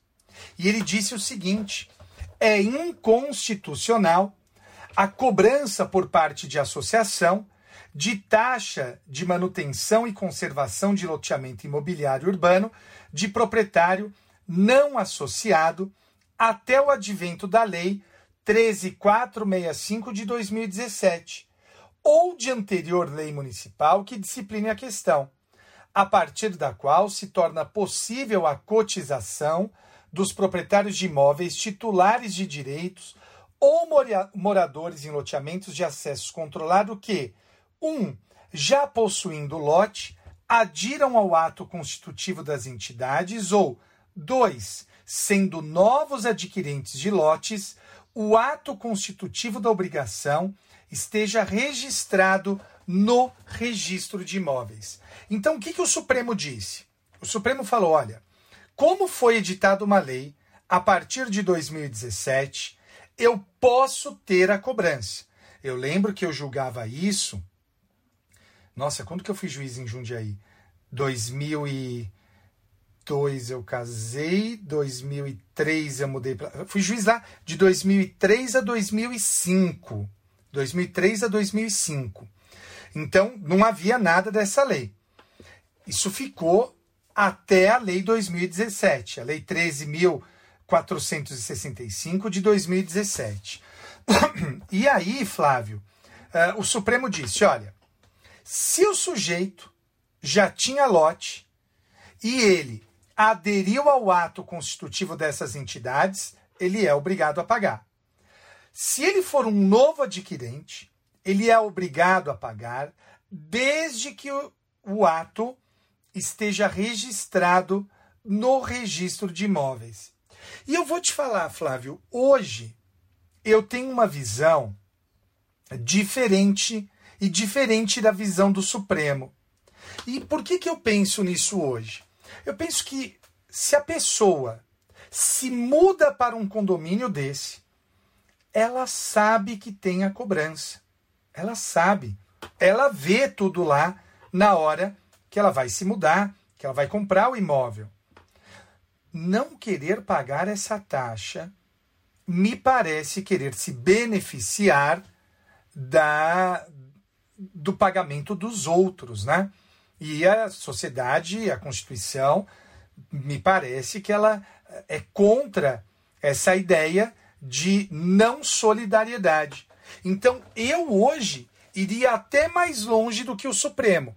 Mas como o Supremo definiu em repercussão geral, se o tema cair para eu julgar, eu sou obrigado a seguir o entendimento do Supremo, Flávio. Legal essa história, Madeira. Eu é, acho diferente, por exemplo, aquele caso de é, moradores de uma determinada rua ou determinado bairro que montam uma associação de amigos do bairro para embelezamento de algumas praças e aquele vizinho não quer fazer parte dessa associação. Não, nesse caso é ele pode, né? Aí é. aí é diferente, aí é diferente. É, e, e, esse vizinho não vai ser o mais querido do bairro, né, Madeira? Mas não é não, obrigado a se não. associar, né? É isso mesmo. Madeira, a minha próxima notícia é a seguinte, eu compilei aqui É, é, como a democracia vem sofrendo pelo mundo afora, rapaz. Olha só, essas notícias me parecem interligadas. É, primeiro, militares no, em Mianmar é, é, é, é, praticaram um golpe militar e agora recentemente chegaram a bloquear a internet no país para impedir a mobilização de protestos contra a ditadura militar. O que viralizou na internet, Madeira, você assistiu, rapaz? Eu uma, vi. Uma professora dando aula online de aeróbica, enquanto atrás dela acontecia o golpe militar em Mianmar. Você viu isso, rapaz? Eu vi, eu vi. Só acho que a gente não tem muita moral para criticar essa professora. Também acho. Olha só, outro país, Madeira. Uma nova lei na Tanzânia restringe a atuação da imprensa internacional no país. É, o, a imprensa, até mesmo a nacional, está proibida de falar na pandemia e o presidente John Magufuli afirma que o país já venceu a doença com o auxílio da fé e de orações, Madeira. Que Jesus. Loucura, né, cara? E para terminar, Madeira, mais de cinco mil manifestantes foram presos na Rússia por se manifestarem contra a prisão do opositor do governo Putin, Alexei Navalny, aquele que ficou na Alemanha, Madeira, depois de ter sido supostamente envenenado com aquele chazinho russo esperto, né? Bem, é, cinco mil manifestantes foram presos, oh, Madeira. Então, olha, somando-se esses três fatos, a gente percebe que a democracia realmente ela é frágil e é frágil no mundo inteiro, infelizmente, né, Madeira? Vai mal, vai mal a democracia, a menina democracia pelo mundo, Flávio. Vai lá, sua próxima notícia, Madeira. A minha próxima notícia, a repercussão geral, é o tema mil cento e três.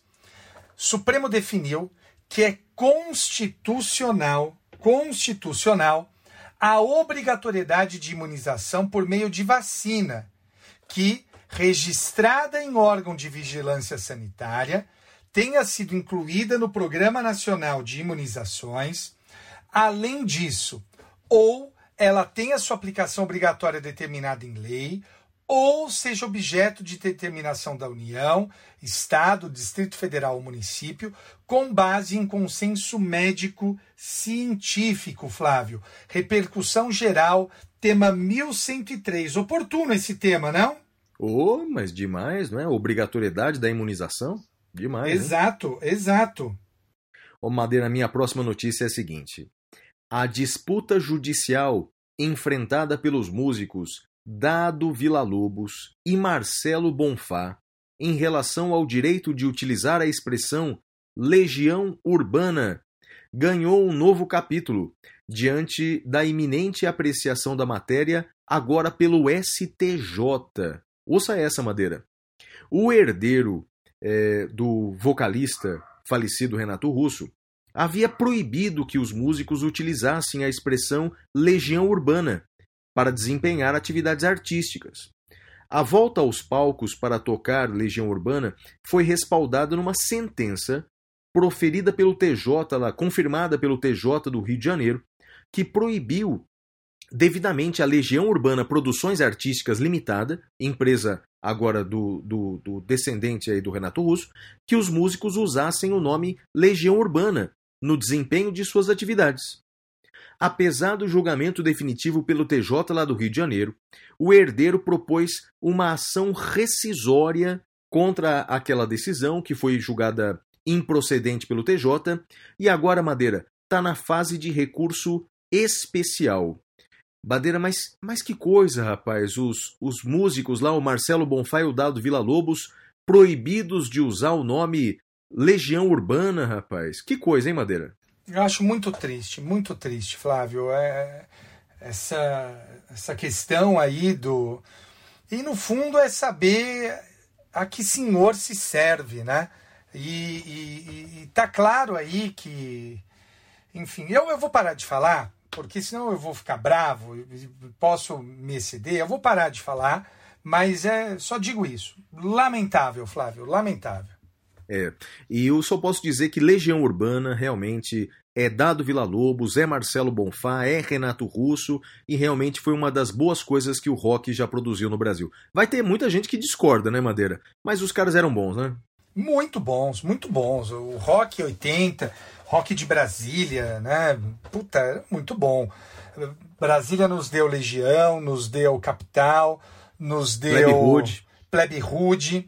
E eu posso estar enganado, mas o Herbert também não era de Brasília, ah, Flávio? O Herbert era filho de militar, então ele era de todo lugar, viu, Madeira? Mas ele era de Brasília também. Ele, ele passou por o Brasília Herbert lá também. O Herbert também era filho de militar? Ah, sim. Aliás, eu conheci o Herbert pessoalmente, cara. Quando, ah. Olha que coisa. É, quando eu estava é, ensaiando com a minha banda, é, a banda Você abriu Eclipse, pra eles? Não, não, não chegou a tanto, né? Eu abri pro Raça Negra já, Madeira. Eu já toquei um show de abertura oh. do Raça Negra na quermesse de São Benedito, isso já.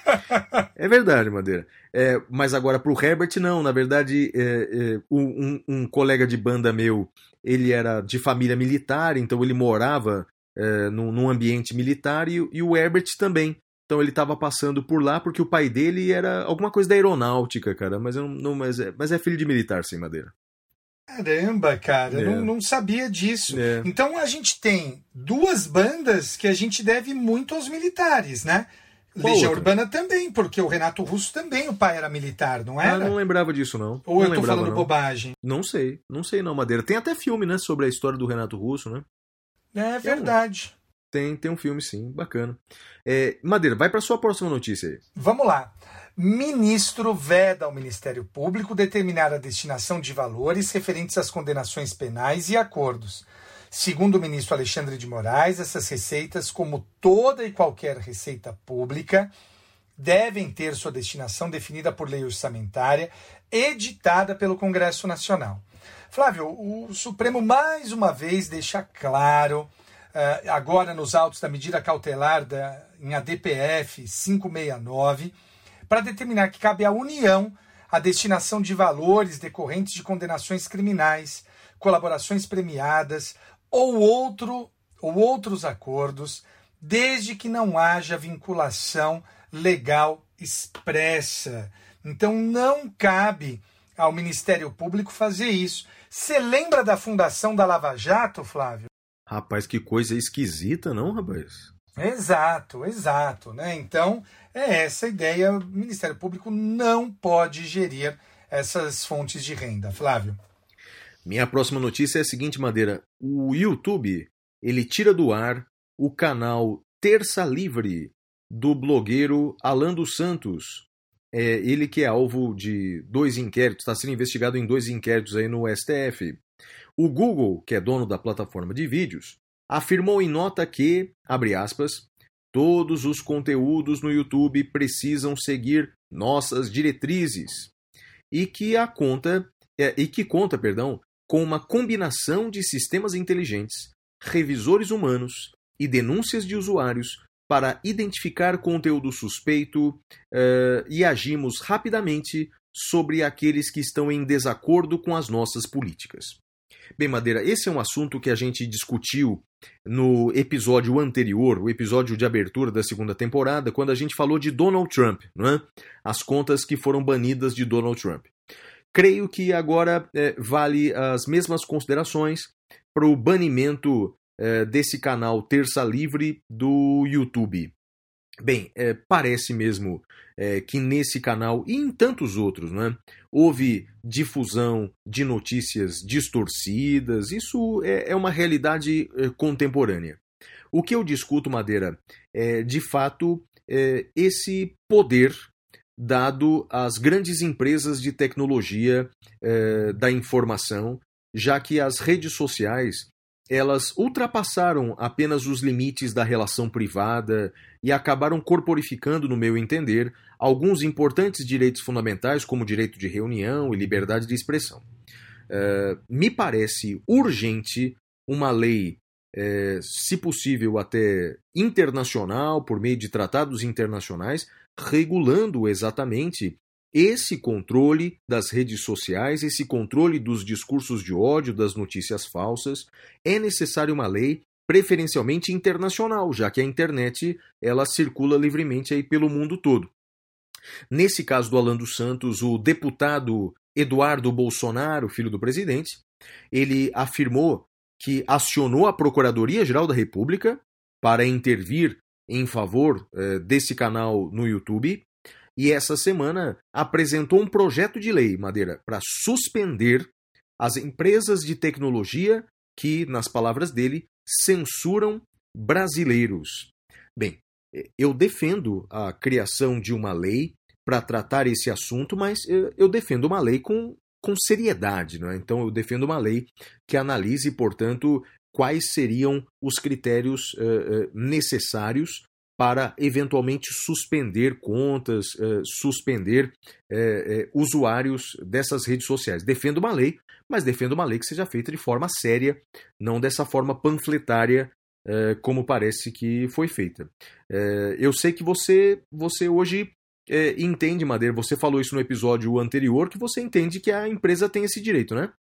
É, a empresa, eu entendo que a empresa tem esse direito, desde que observados Uh, alguns parâmetros e desde que não haja essa conduta que nós vemos, né, reiterada por parte uh, do, do Google e tantas outras empresas, que chega a ser uh, uh, muito contraditória, para dizer o mínimo, né? As empresas escolhem o momento em que uh, vão tirar essas pessoas do ar.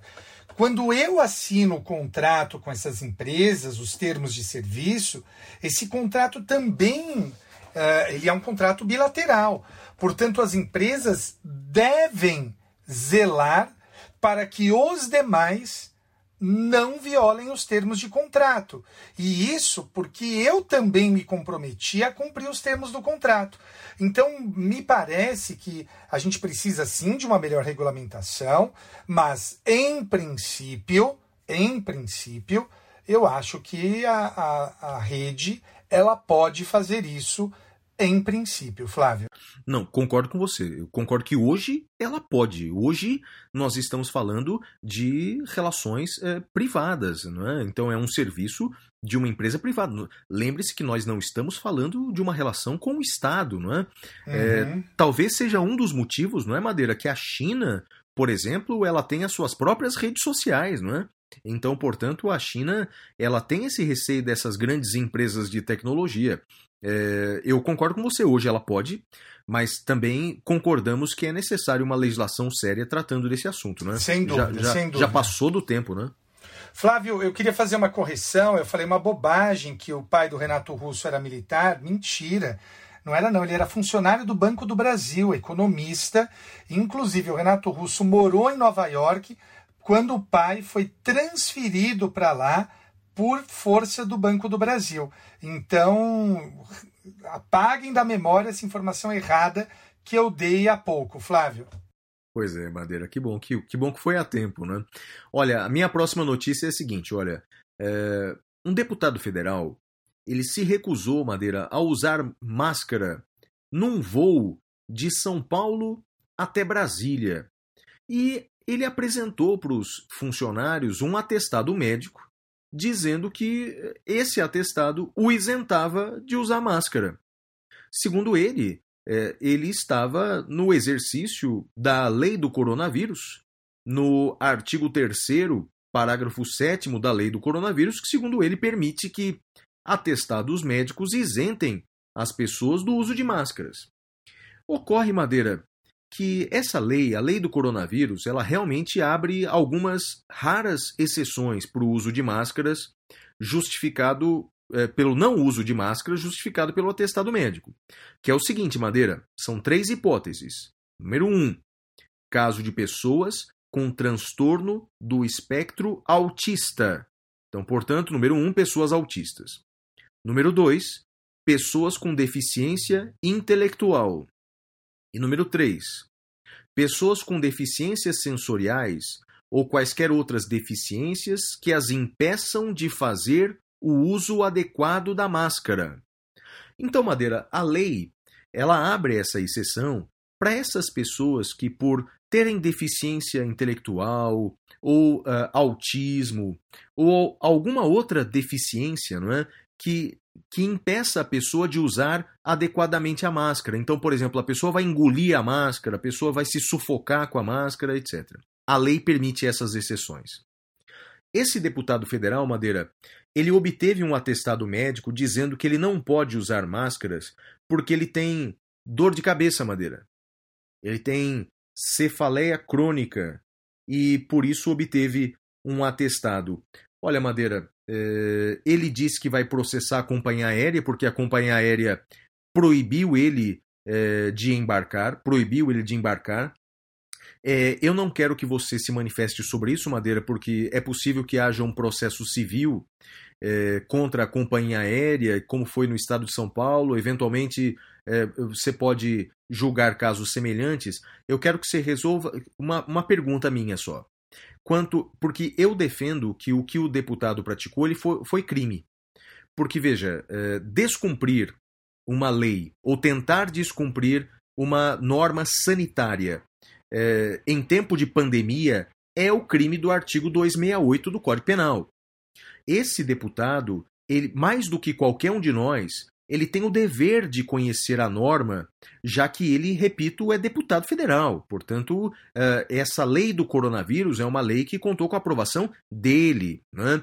É, não me parece que o deputado se encaixe em nenhuma das três hipóteses. Eu acho que ele não tem autismo nem deficiência intelectual.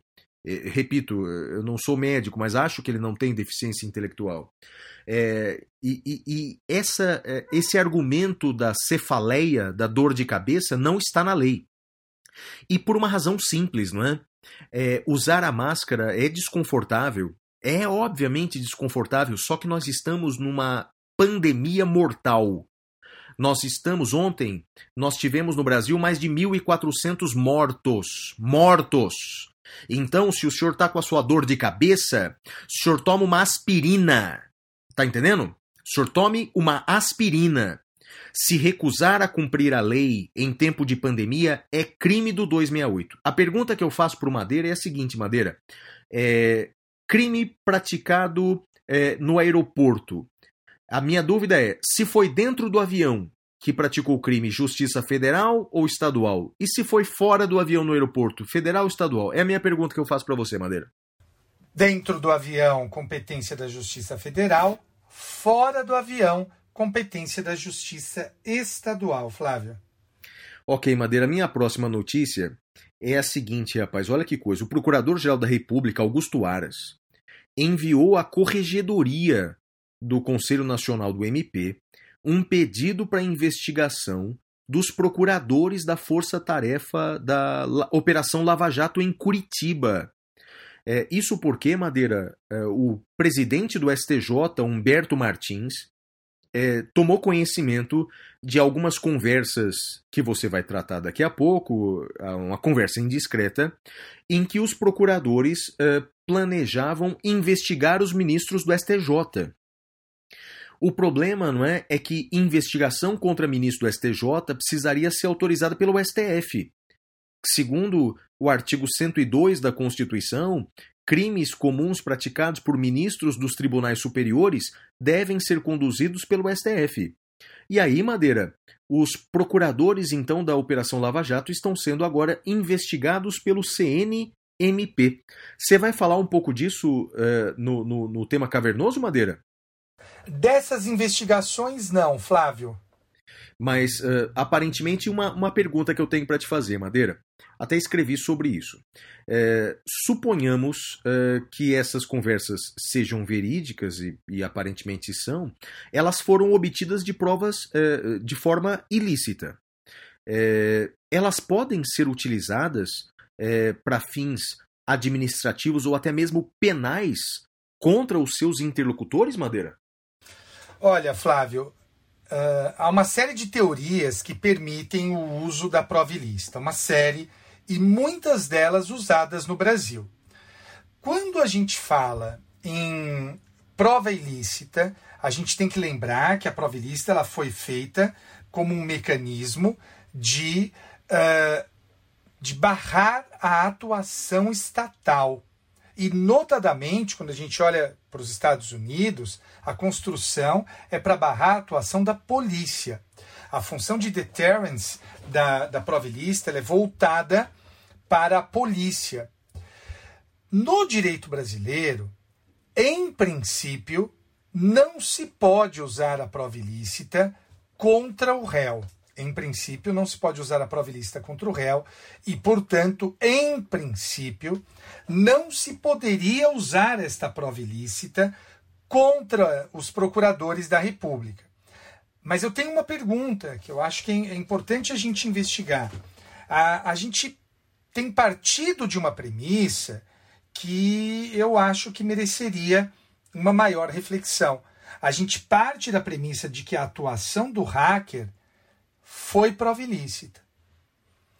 É, eu não estou exatamente seguro disso. Será mesmo que foi prova ilícita? Imaginem os nossos ouvintes que um hacker, e quem foi meu aluno na graduação, certamente já me ouviu falando disso. Um hacker, Flávio, olha que interessante. Um hacker, ele coloca num serviço de download qualquer um arquivo dizendo assim, fotos de crianças nuas. Um pedófilo vai lá, abaixa esses, esse, esse arquivo, e na verdade ele é um vírus que pega todas as fotos do computador do pedófilo, manda para o hacker, que manda para a polícia. Vejam, pela teoria das private searches, e é uma teoria que eu explico no meu livro, por essa teoria não haveria prova ilícita aí. Então, no caso do hacker lá de Araraquara, né, o Arara Hacker, como o pessoal brinca, a questão consiste também em saberem como efetivamente se deu o acesso dele, porque dependendo do como e dependendo das circunstâncias que estão em torno disso, nós podemos não ter uma prova ilícita, ou ter uma causa de exclusão da ilicitude, que é a teoria das private searches, que já foi aplicada no direito brasileiro pela ministra Rosa Weber. E sabe, Flávio, quem era o assessor da ministra Rosa Weber que aplicou essa teoria no julgado dela? Eita, Madeira, Eu conheço um assessor, foi famoso dela, rapaz. É ele mesmo, o ministro Sérgio Moro. Quando ele foi assessor da Rosa Weber, ele aplicou essa teoria, Flávio. Que coisa, hein, Madeira? Que coisa. Nada como um dia após o outro, hein? A Terra plana capota, Flávio. Madeira, olha, minha última notícia é uma notícia pitoresca, rapaz. Não sei o que, que você acha disso. Esse não é... Essa, peraí, Flávio, antes de você continuar. Essa não vai ser pro Pasma Excelência? Ah, não, Madeira. O Pasma Excelência vai ser outra. Olha vai só. Ser outra? Tá bom. Vai ser outra, vai ser outra. Ó, o senhor Bertrand de Orleans e Bragança, trineto do imperador Pedro segundo do Brasil, em sua conta do Twitter, fez um convite inusitado, Madeira. Assim, ó, abre aspas. Meu sobrinho, o príncipe Dom Rafael de Orleans e Bragança, quarto na linha de sucessão ao trono, irá participar de uma live no YouTube. Madeira, eu achei, é, bem, é, por um lado é bacana o sobrinho sendo homenageado pelo tio, mas o que eu achei curioso, Madeira, é esse tratamento dado pelos descendentes distantes de Dom Pedro segundo, como o senhor Bertrand de Orleans e Bragança, é, ao se referir ao sobrinho como o príncipe, como o quarto na linha de sucessão ao trono, lembrando que nós vivemos desde mil oitocentos e oitenta e nove numa república, não é? Desde quando? Desde mil oitocentos e oitenta e nove vivemos numa república. É bem verdade que a nossa república, ela tem muitos problemas, desde o começo, não é, Madeira? Desde, desde o seu nascimento, foi um golpe militar, nem, nem o primeiro presidente do Brasil, Marechal Deodoro da Fonseca, ele não era lá tanto republicano assim. Bem, mas o fato é que, aos trancos e barrancos, vivemos numa república. Madeira, mas sabe o que me chamou a atenção, rapaz? E por isso que eu migrei essa notícia aqui para o Notícia da Caverna, que eu não imaginava, Madeira, não imaginava a quantidade de monarquistas que habitam entre nós. Oh, né? Tem bastante. Rapaz, eu, eu, pois é, eu que já fui declarado ano passado como o detrator do governo federal, eu me tornei o detrator da monarquia, rapaz. Né? Eu estou sendo odiado pelos monarquistas brasileiros, não é? É, porque eu trouxe uh, alguns argumentos uh, da, da monarquia brasileira. Primeiro disseram que eu precisava estudar a monarquia, e eu disse que eu estudei bastante a monarquia. Eu no, no, meu li- no meu livro eu reservo a, a, algumas boas páginas ao, ao período constitucionalista brasileiro monárquico, né, da Constituição de mil oitocentos e vinte e quatro e antes dele. E aí eu conto alguns episódios pitorescos, como a cerimônia do beijamão, é, que era algo que permaneceu É, é, aqui na, na, na, no Brasil, no, no, no reino é, aqui é, de Portugal, aqui com sede no Brasil durante muito tempo, é uma prática abandonada na Europa. Falo também daqui da venda de titas, títulos nobiliárquicos, quanto custava para você comprar o título de barão, de conde, etcétera. Bem, falo de algumas coisas, mas o pessoal, o rapaz me odiou. O pessoal, tem muita gente no Brasil que acha que a solução para o Brasil é a monarquia, Madeira. Cara, eu, eu, eu acho... Eu fico fascinado, cara. Eu, eu confesso que eu fico fascinado com isso. O pessoal... Uh, uh, tem, eu não sei de onde vem esse fascínio, por que, que as pessoas pensam isso, mas... Será que é eu... muita série, Madeira? Muita série de rei, cara? Game of Thrones? O que, que tá acontecendo, cara? Que as pessoas acham demais essa coisa de ter rei. Eu, eu vou falar, vou confessar uma coisa, Madeira, acho que você também. Eu adoro essa coisa de visitar castelo, visitar palácio, é, quando, mas, mas quando eu, eu quero, sabe, ver um pouco da monarquia, sei lá, eu, eu viajo e vou ver esses lugares, porque eles que pagam a conta, os ingleses que pagam a conta, rapaz, que coisa. É, eu, eu acho... Eu acho bizarro, eu não sei o que leva as pessoas a acharem isso, mas o fato é que eu não sei se eu fico assustado ou se eu me divirto, Flávio. O, e uma coisa que, que, que vários defendem, Madeira, é como a monarquia brasileira lutou pela abolição da escravidão, não é? Não, a, a Dom Pedro segundo e Princesa Isabel lutaram demais pela abolição da escravidão no Brasil, então merecem todos os méritos, Madeira. Rapaz, é. Eu li é. o livro errado, Madeira? Lemos, Flávio, lemos. Eita, rapaz, olha, mas nada contra você ter uma ideia de defender outras formas de governo, outras formas de Estado, pelo amor de Deus, isso aqui é uma democracia.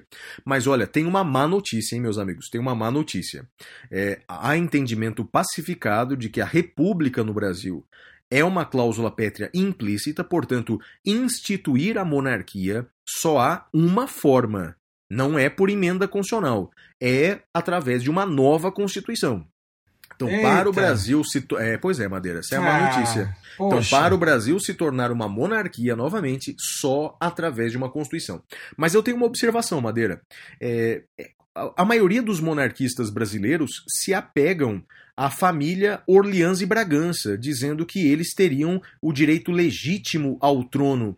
Nesse ponto eu tenho que discordar, Madeira. Eu prefiro uma monarquia ao estilo napoleônico. Ou seja, hum. que se é para ter uma monarquia, que escolhamos um rei pelos seus méritos, não pelo seu sangue.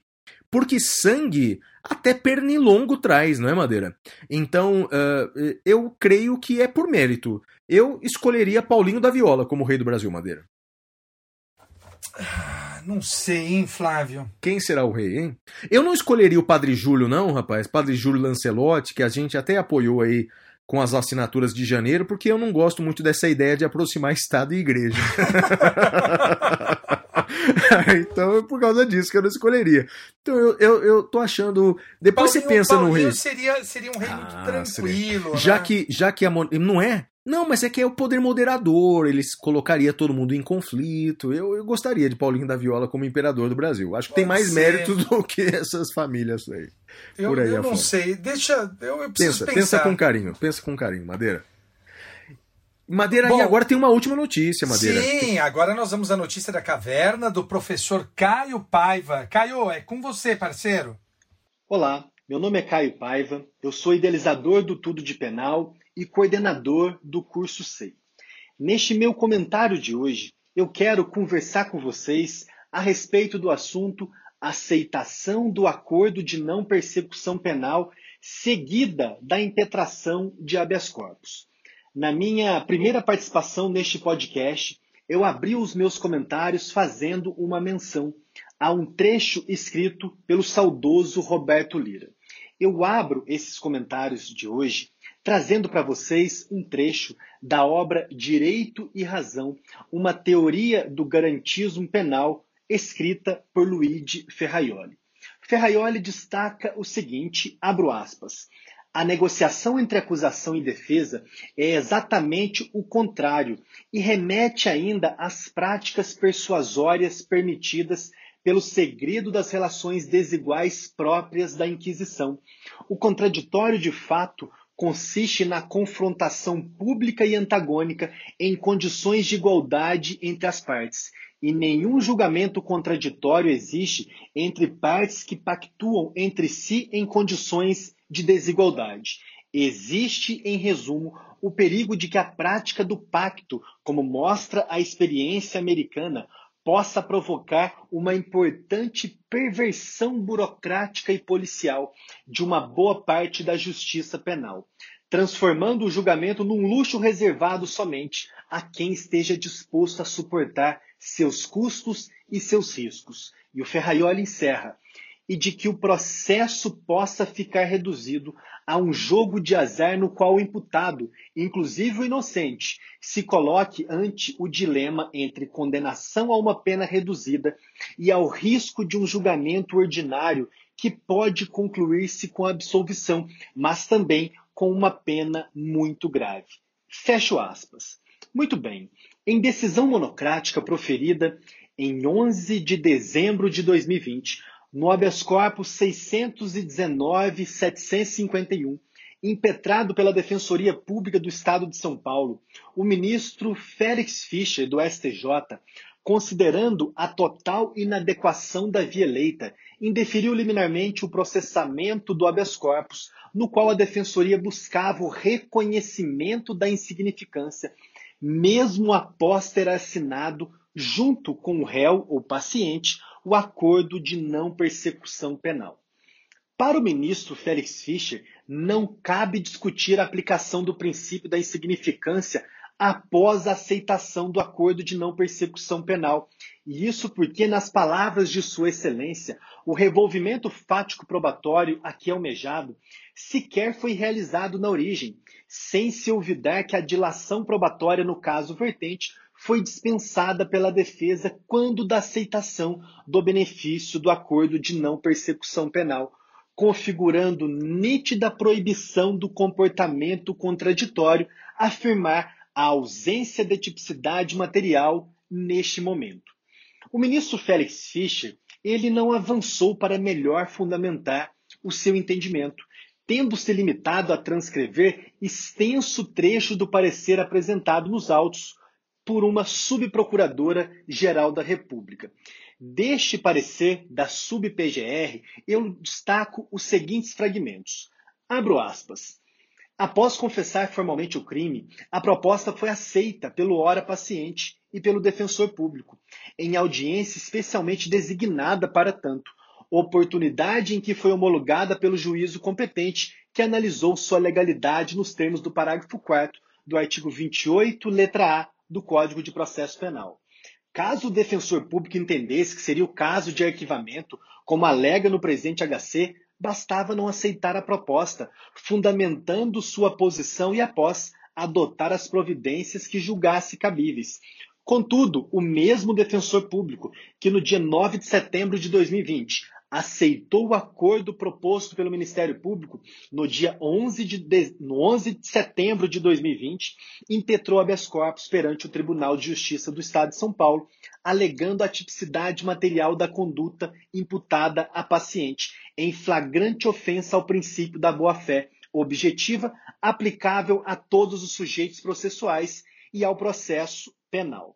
Evidente, portanto, ainda nos dizeres da subprocuradora, que como decorrência do disposto no artigo quinhentos e sessenta e cinco do C P P e da proibição de comportamento contraditório da parte, não se pode anular na via estreita do H C, cujo rito sumário é incompatível com dilação probatória, acordo proposto pelo M P, aceitado pela paciente e pelo seu defensor e devidamente homologado pelo juízo competente. Cumpre destacar também que a jurisprudência dos tribunais superiores não tolera a chamada nulidade de algibeira, aquela que, podendo ser sanada pela insurgência imediata da defesa após ciência do vício, não é alegada como estratégia numa perspectiva de melhor conveniência futura. Tal atitude não encontra ressonância no sistema jurídico vigente, justamente em razão da violação do princípio da boa-fé processual, que exige lealdade de todos os agentes processuais. Comportamentos contraditórios, como o do defensor público, ora impetrante, além de violar o princípio da boa-fé processual, vai de encontro ao espírito da justiça penal negocial, gerando processos e gastos que deveriam ser evitados com a A N P P. Além de enfraquecer o Instituto, que acaba sendo utilizado como subterfúgio para postergar o oferecimento de denúncia pelo Ministério Público. Encerrando, outro sim, a justiça penal negocial é pautada na participação do acusado na construção da solução do conflito, favorecendo a sua ressocialização. Muito bem. Os argumentos que embasaram a decisão do ministro Félix Fischer, principalmente aqueles veiculados no parecer da sub-P G R em clara motivação pré-relacionem, foram os seguintes: supressão de instância, impossibilidade de revolvimento fático probatório em H C, comportamento contraditório e deslealdade processual, inadmissibilidade da chamada nulidade de algibeira, violação do espírito da justiça negocial e enfraquecimento do acordo de não persecução penal como subterfúgio para postergar o oferecimento da denúncia pelo M P e, finalmente, participação do acusado na construção da solução do conflito para favorecer a sua ressocialização. Eu passo, a partir de agora, a refutar um a um os argumentos referidos na decisão do ministro Félix Fischer. Em primeiro lugar, a respeito da supressão de instância. Celebrado o acordo de não persecução penal e homologado pelo juízo competente, a posterior discussão da sua legalidade em sede de H C não configura supressão de instância. principalmente se o que a defesa busca é o reconhecimento da insignificância da lesão ao bem jurídico causada pela conduta do réu e, com isso, o trancamento do caso penal. A razão é muito simples. Para homologar o A N P P, o juiz inevitavelmente realiza um exame de mérito da imputação do fato criminoso ao acusado, tanto que pode devolver os autos ao Ministério Público para que reformule a proposta de acordo quando as condições se revelem inadequadas, insuficientes ou abusivas, sob pena de recusar a sua homologação, nos termos do artigo vinte e oito A, parágrafo sétimo do C P P. Isso sem contar ainda que o juiz, diante de uma investigação por fato que considere formal ou materialmente atípico, da qual resulta a proposta de A N P P, pode, ou melhor, deve extinguir precocemente a pretensão acusatória. Assim, considerando a homologação do A N P P como uma exteriorização do convencimento do magistrado a respeito da viabilidade da pretensão acusatória apresentada em forma de proposta de acordo, a impetração de H C no respectivo tribunal não configura supressão de instância. Segundo argumento, impossibilidade de revolvimento fático probatório. Como regra, o reconhecimento do princípio da insignificância para se estabelecer a atipicidade material da conduta não exige discussão fático probatória, mas tão somente um exame da matéria jurídica envolvida, consistindo basicamente na resposta a uma pergunta muito simples. A conduta imputada ao réu ofendeu de forma substancial o bem jurídico protegido pelo tipo penal? Com isso, nada impede a busca pelo reconhecimento da insignificância em sede de H C, tratando-se, aliás, muito provavelmente da principal tese veiculada em habeas corpus para buscar o encerramento precoce de um caso penal. Próximo argumento, comportamento contraditório e deslealdade processual. Comecemos pela parte mais simples dessa discussão. Não há autorização legal para renúncia do direito de recorrer ou de ajuizar uma ação autônoma de impugnação, como o habeas corpus, no processo penal. Os incisos do caput do artigo vinte e oito A do C P P não estabelecem como condição para aceitar o A N P P a renúncia aos meios recursais ou impugnativos. E vejam só, analisando um microsistema da justiça negocial no Brasil, conclui-se rapidamente que não se deve admitir a renúncia do direito de acesso à justiça como cláusula em acordos no processo penal.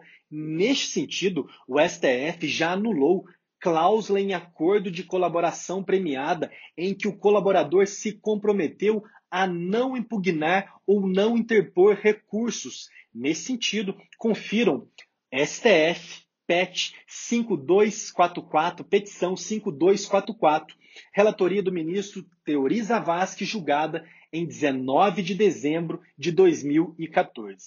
Esse entendimento do S T F depois restou acolhido pela recente Lei treze mil novecentos e sessenta e quatro de dois mil e dezenove, a Lei Anticrime, que fez incluir no artigo quarto da Lei doze mil oitocentos e cinquenta de dois mil e treze o parágrafo sétimo, letra B, segundo o qual são nulas de pleno acordo, são nulas de pleno direito as previsões de renúncia ao direito de impugnar a decisão homologatória. Além disso, para ilustrar a compatibilidade da aceitação de um acordo com a sua posterior impugnação, desde a edição da Lei nove mil e noventa e nove de noventa e cinco, se admite a interposição de recurso de apelação contra a sentença que homologa o acordo de transação penal, artigo setenta e seis, parágrafo quinto da Lei nove mil e noventa e nove de noventa e cinco. Recentemente, aliás, o S T F decidiu no sentido da possibilidade de impetrar a H C após a celebração do acordo de transação penal. Nesse sentido, confiram o habeas corpus cento e setenta e seis, setecentos e oitenta e cinco, relatoria do ministro Gilmar Mendes, julgado em dezessete de dezembro de dois mil e nove. Ainda no contexto da interpretação jurisprudencial deste microsistema da justiça negocial no Brasil, o S T J admite a aceitação da suspensão condicional do processo seguida da impetração de H C para trancamento do caso penal. Nesse sentido, configuram o R H C quarenta e um mil quinhentos e vinte e sete, relatoria do ministro Jorge Mussi, julgado em três de março de dois mil e quinze. Avançando, é preciso compreender que não há comportamento contraditório nem deslealdade processual na aceitação de um acordo penal com o posterior questionamento de sua legalidade em sede de H C. E isso porque estamos diante de uma relação assimétrica de poderes entre réu e Ministério Público, em que o primeiro, para conseguir um benefício processual, o acordo de não persecução penal, deve se submeter ao que o segundo, o Ministério Público, interpreta como sendo, por exemplo, um caso de não arquivamento.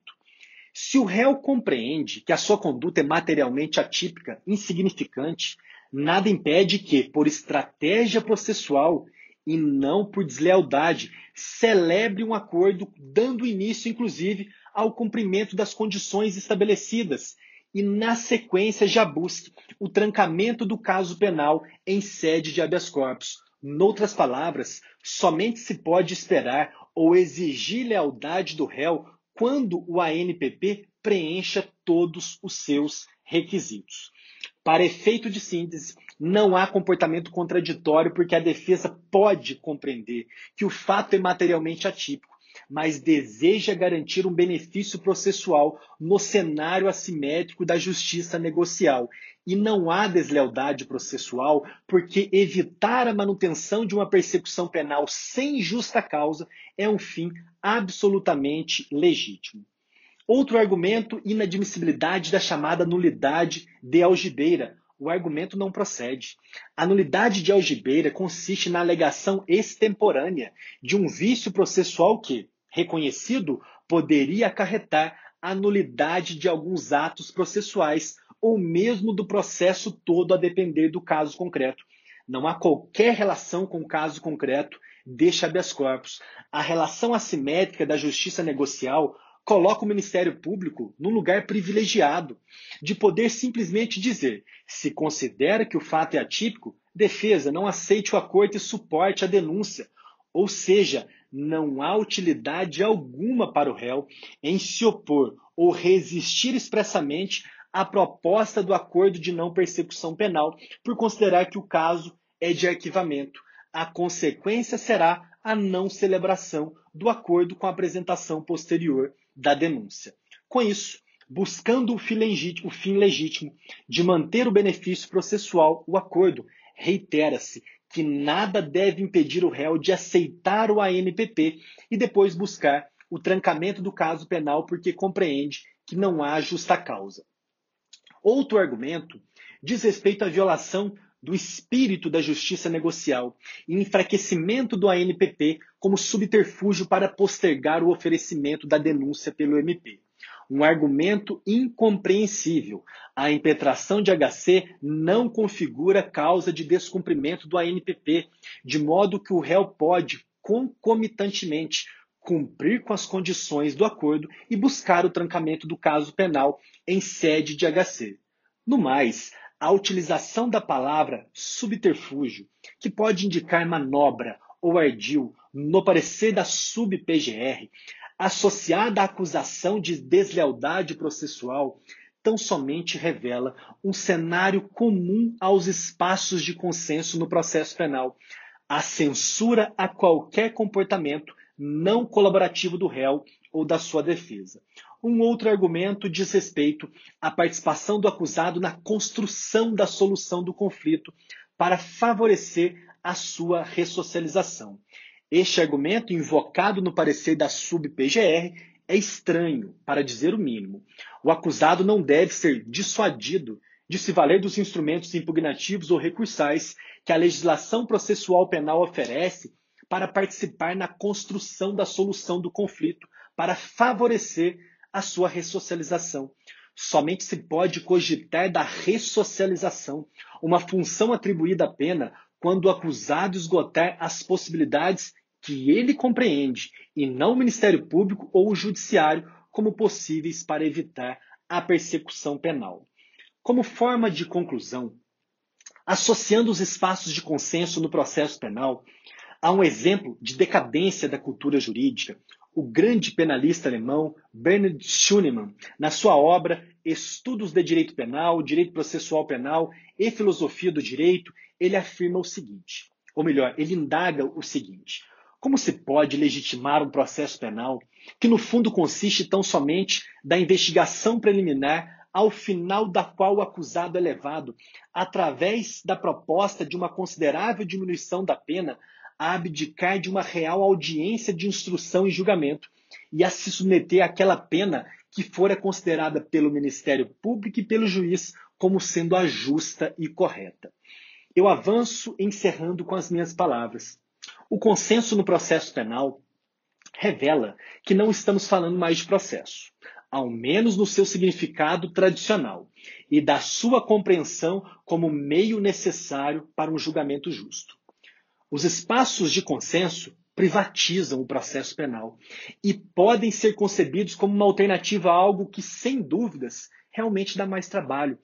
Trabalhar com parâmetros probatórios mais consistentes, estabelecer o contraditório e assegurar a ampla defesa, instruir o caso e, ao final, se for o caso, aplicar uma pena proporcional à lesão causada ao bem jurídico. Os espaços de consenso não podem interditar ou proibir a atuação de uma defesa materialmente eficaz que busque o trancamento do caso penal por considerar ausente qualquer pressuposto ou condição para a existência e validade da persecução penal. Eu encerro este meu comentário de hoje convidando todos vocês a assinarem o Tudo de Penal. Lá na nossa funcionalidade de modelos de petição, eu coloquei um modelo de habeas corpus para ser impetrado na sequência da aceitação de acordo de não persecução penal, veiculando-se como pedido no H C o trancamento do caso penal em razão da tipicidade material da conduta. Sensacional, professor Caio Paiva, obrigado pela sua participação.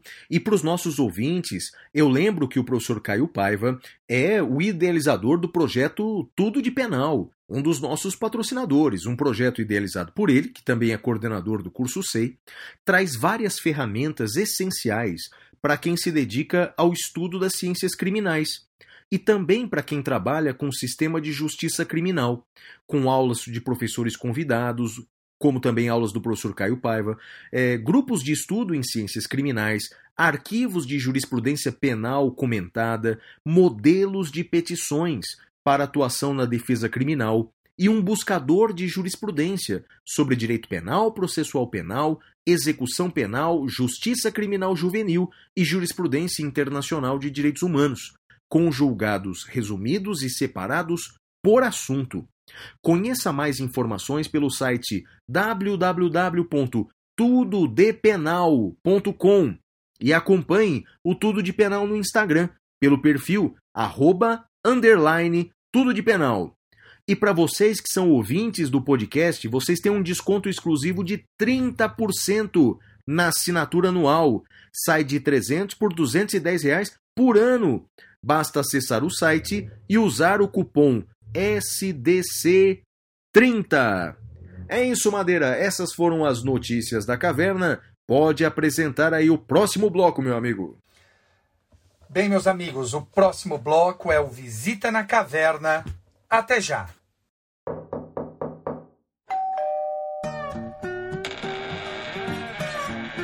Visita na Caverna.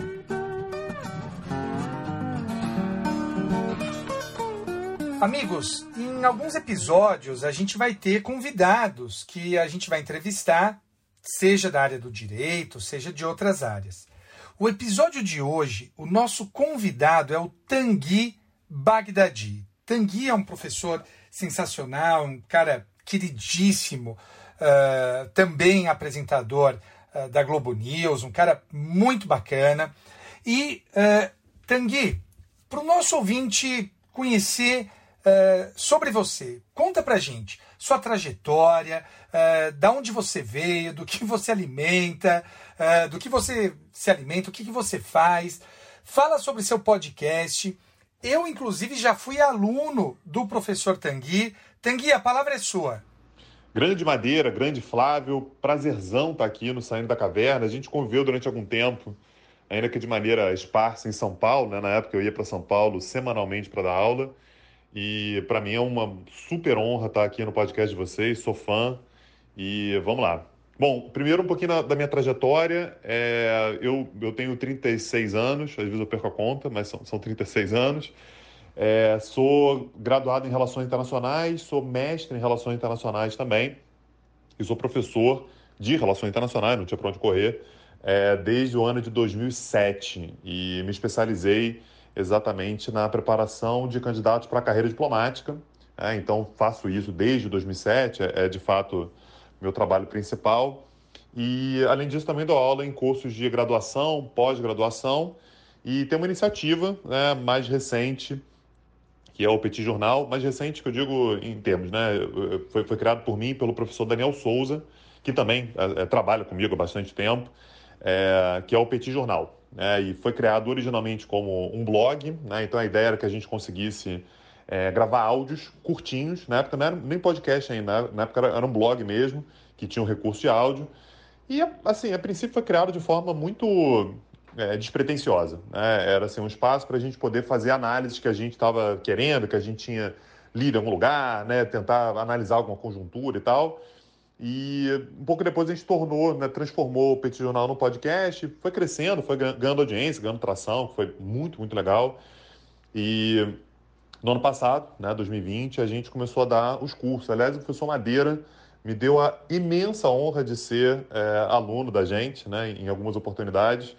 É, e, e sempre com, com o mesmo objetivo, né? Petit Jornal tem esse nome, não é por acaso, porque a ideia é fazer coisas curtas. Então, as colunas do Petit Jornal são sempre curtinhas. A gente pega um determinado fato, uma determinada conjuntura e tenta fazer colunas que sejam de até cinco minutos, seis minutos, às vezes estoura um pouquinho, vai a sete, né? Mas a ideia é não passar muito disso, e uma vez por semana a gente faz um bate-papo, né? Que a gente conversa sobre vários assuntos daquela semana e vai para o podcast é, também. Então, esse é meu, meu background, e a gente, assim, esses cursos a gente tem desenvolvido sobre temas também de atualidade, lembrando, né? Eu sou de política internacional, e o Daniel é economista, então a gente pega temas em que a gente consiga fazer essa interconexão. Eu acho meio pobre, às vezes, quando a gente tenta fazer uma análise somente política, somente econômica, somente jurídica, né? Quando a gente consegue integrar as coisas, o negócio fica, fica bem melhor, né? Aliás, eu acompanho, né, tanto você, professor Madeira, quanto o Flávio no Twitter, dá para ver que vocês têm também esse, esse cuidado de não olhar para coisas da forma é, estritamente jurídica, e, e eu acho muito louvável. Então, a gente consegue, com isso, fazer cursos sobre temas é, que estão na ordem do dia. Então, atualmente, por exemplo, a gente está fazendo um curso, sobre, o segundo curso, já, na verdade, sobre o Oriente Médio, né? Falando sobre é, os curdos, falando sobre Afeganistão, falando sobre Egito, falando sobre é, Líbia, né? São temas geopolíticos importantes. A gente tem no horizonte, né, em breve, falar sobre temas como, por exemplo, tecnologia, energia, sustentabilidade. Já demos um curso, por exemplo, que eu acho absolutamente crucial para o momento atual, sobre democracia, né? O que, que é democracia, casos de democracia que foram é, ruindo com o passar do tempo, né? Então dá para a gente olhar para o caso da Turquia, para o caso da Rússia, para o caso da Hungria, Venezuela, os próprios Estados Unidos, né? A gente viu o que aconteceu nos Estados Unidos recentemente, então isso a gente mais ou menos antecipou, não que fosse não, um grande feito, né? Já estava tudo lá, todos os elementos estavam lá. Então, quando a gente viu a invasão do Capitólio esse ano agora, a gente lembrou muito, né, do curso que a gente tinha dado, e tem sido um prazer é, enorme dar esse tipo de curso lá pelo Petit Jornal. Quem tiver interesse, fazer meu jabá aqui, tá lá em petit cursos ponto com ponto b r, tem lá todas as informações. E, enfim, um pouco mais de, de background, muita gente pergunta se meu nome é esse mesmo. Sim, meu nome é Tanguy mesmo. É, eu nasci na França, eu sou, sou cidadão francês, mas moro no Brasil há muito tempo, no Rio de Janeiro, e é por isso que eu chio o S e não tenho vergonha disso. Tanguy, primeiramente, parabéns pelo seu trabalho brilhante. Muito obrigado aqui por ser o nosso é, entrevistado, ser a visita da caverna na semana. Bem, a minha pergunta é a seguinte: como você justifica esse crescimento no mundo todo desse movimento de ultradireita? Esse movimento contrário à imigração, esse movimento que funde cada vez mais Estado e Igreja, ultraconservador e com certo desapreço até à democracia. Esse movimento ultra, como é que você justifica isso, Tanguy? Flávio, essa é a pergunta do nosso tempo, né? Que é exatamente a pergunta aí do século vinte e um. é a conjuntura na qual a gente vive e é, é reconfortante, minimamente, né, saber que não é somente o Brasil que está passando por isso. A gente está vendo isso nos Estados Unidos, a gente está vendo isso na Europa, a gente está vendo isso em, em diversos lugares em que há, de fato, uma, uma diminuição do apreço pela democracia. Em grande medida, Flávio, eu acredito que é, uma das raízes, assim, não é a única, tá? Mas é, eu acho que uma das raízes para a gente conseguir entender esse movimento é uma certa desilusão com todas as promessas, e aqui promessas que não são materializadas em uma pessoa, tá? Mas um sistema que prometeu, né, um conjunto de, de, de ações, de valores e tal, que prometeu uma série de coisas na década de mil novecentos e noventa e que não foram entregues da maneira como se esperava. É, o resultado não foi exatamente o esperado por boa parte da população. Só para a gente lembrar o que estava acontecendo na década de noventa, tinha acabado a Guerra Fria, né? A União Soviética acaba no ano de mil novecentos e noventa e um e depositam-se todas as fichas no pensamento liberal. O pensamento liberal que tem algumas é, vertentes, né? Como, por exemplo, é, a democracia, é, a abertura dos mercados, né? Liberalização, multiculturalismo, né? uma, uma integração, uma certa tolerância à, à, à migração, é aquela ideia toda da integração dos mercados, integração da mão de obra, é, beneficiar, né, premiar, né, em grande medida, é, estados ou economias que sejam mais competitivas. E, e tudo isso ficou na cabeça das pessoas durante muito tempo, né, na década de noventa, nos anos dois mil. Mesmo quando os Estados Unidos sofrem o onze de setembro e depois se engajam na guerra ao terror, é, há muita, muita crítica aos Estados Unidos, É, pela forma pela qual foi feita, né? Foi uma reação que não trouxe na prática é, resultados inequívocos no combate ao terrorismo, mas os valores liberais estavam lá meio preservados, as pessoas é, compravam muito essa ideia é, do liberalismo. Mas com o passar do tempo, é, passa a haver uma frustração muito grande com relação a esses princípios liberais. É, a gente com, consegue ver, por exemplo, que é, essa globalização gerada pela, pela, pelo pensamento liberal, ela é concentradora, não que isso fosse uma surpresa. Assim, você olha para a globalização, ela é concentradora mesmo. Ela acaba fazendo com que aqueles que têm é, os maiores recursos, é, os melhores recursos humanos, que têm mais dinheiro, ganhem mais dinheiro. Quanto mais dinheiro você tem, mais dinheiro você ganha. Você tem, de fato, uma fuga de investimentos, por exemplo, de países que minimamente tentem oferecer, né, apresentar algum tipo de proteção social. Se você oferece proteção social para a sua população, né, como governo, você automaticamente se torna pouco propenso a ser competitivo. Se você se torna pouco propenso a ser competitivo, eu tiro meu dinheiro daí. É, então, é, o, o mercado acaba reagindo dessa maneira, é, beneficiando aqueles que sejam muito liberais e, portanto, isso gera toda uma frustração. As pessoas ficam muito frustradas com o pensamento liberal. E aí a gente tem uma inversão curiosa, porque, tradicionalmente, o pensamento liberal ele incomodava principalmente a esquerda. Né? A esquerda se mostrava muito incomodada exatamente por esse caráter concentrador. Só que a gente tem um ponto de virada importante, que é o ano de dois mil e oito, com aquela crise inacreditável de dois mil e oito. Aquela crise, ela mostra uma outra face da globalização, que é a possibilidade de que países centrais sofram bastante com a globalização, com a concentração de renda dentro desses países. Há uma sensação nos Estados Unidos, na França, na Alemanha, né, na, na Itália, Portugal, Espanha, Grécia, né, de que há um empobrecimento muito grande da população, porque houve essa concentração de renda dentro dos estados. Ao passo que a gente olha para o plano internacional e percebe alguns países periféricos que se beneficiaram da globalização porque, naquela busca por mão de obra barata, acabaram trazendo para si É, é, dinheiro, né? Então, é o caso da China, por exemplo. A China é um país periférico, mas como se tornou muito competitivo, como tem uma mão de obra muito barata, às vezes com condições de, de, de vida difíceis, violação de direitos humanos, né? Você não tem direitos trabalhistas estabelecidos, não tem um cuidado, pelo menos naquele momento, com o meio ambiente estabelecido. Produzir na China se torna muito barato. A lógica da globalização é, se ficou, foi mais barato, eu mando meu dinheiro para lá. Então, a China ascende, a Índia ascende, o Brasil, durante um determinado período, ascendeu. E isso vai fazer com que, nos países centrais, na, na Europa, nos Estados Unidos, principalmente, a gente tenha uma reação conservadora à globalização. Que é, tá vendo aí, vocês ficaram é, financiando a globalização, incentivando multiculturalismo, incentivando pautas como direitos humanos, como meio ambiente. Não é isso que é importante. Nós, trabalhadores americanos, nós fomos prejudicados pela globalização. Então, é, junto com isso, você, você leva a uma erosão da democracia como um todo, na, na verdade, do pensamento liberal como um todo, né?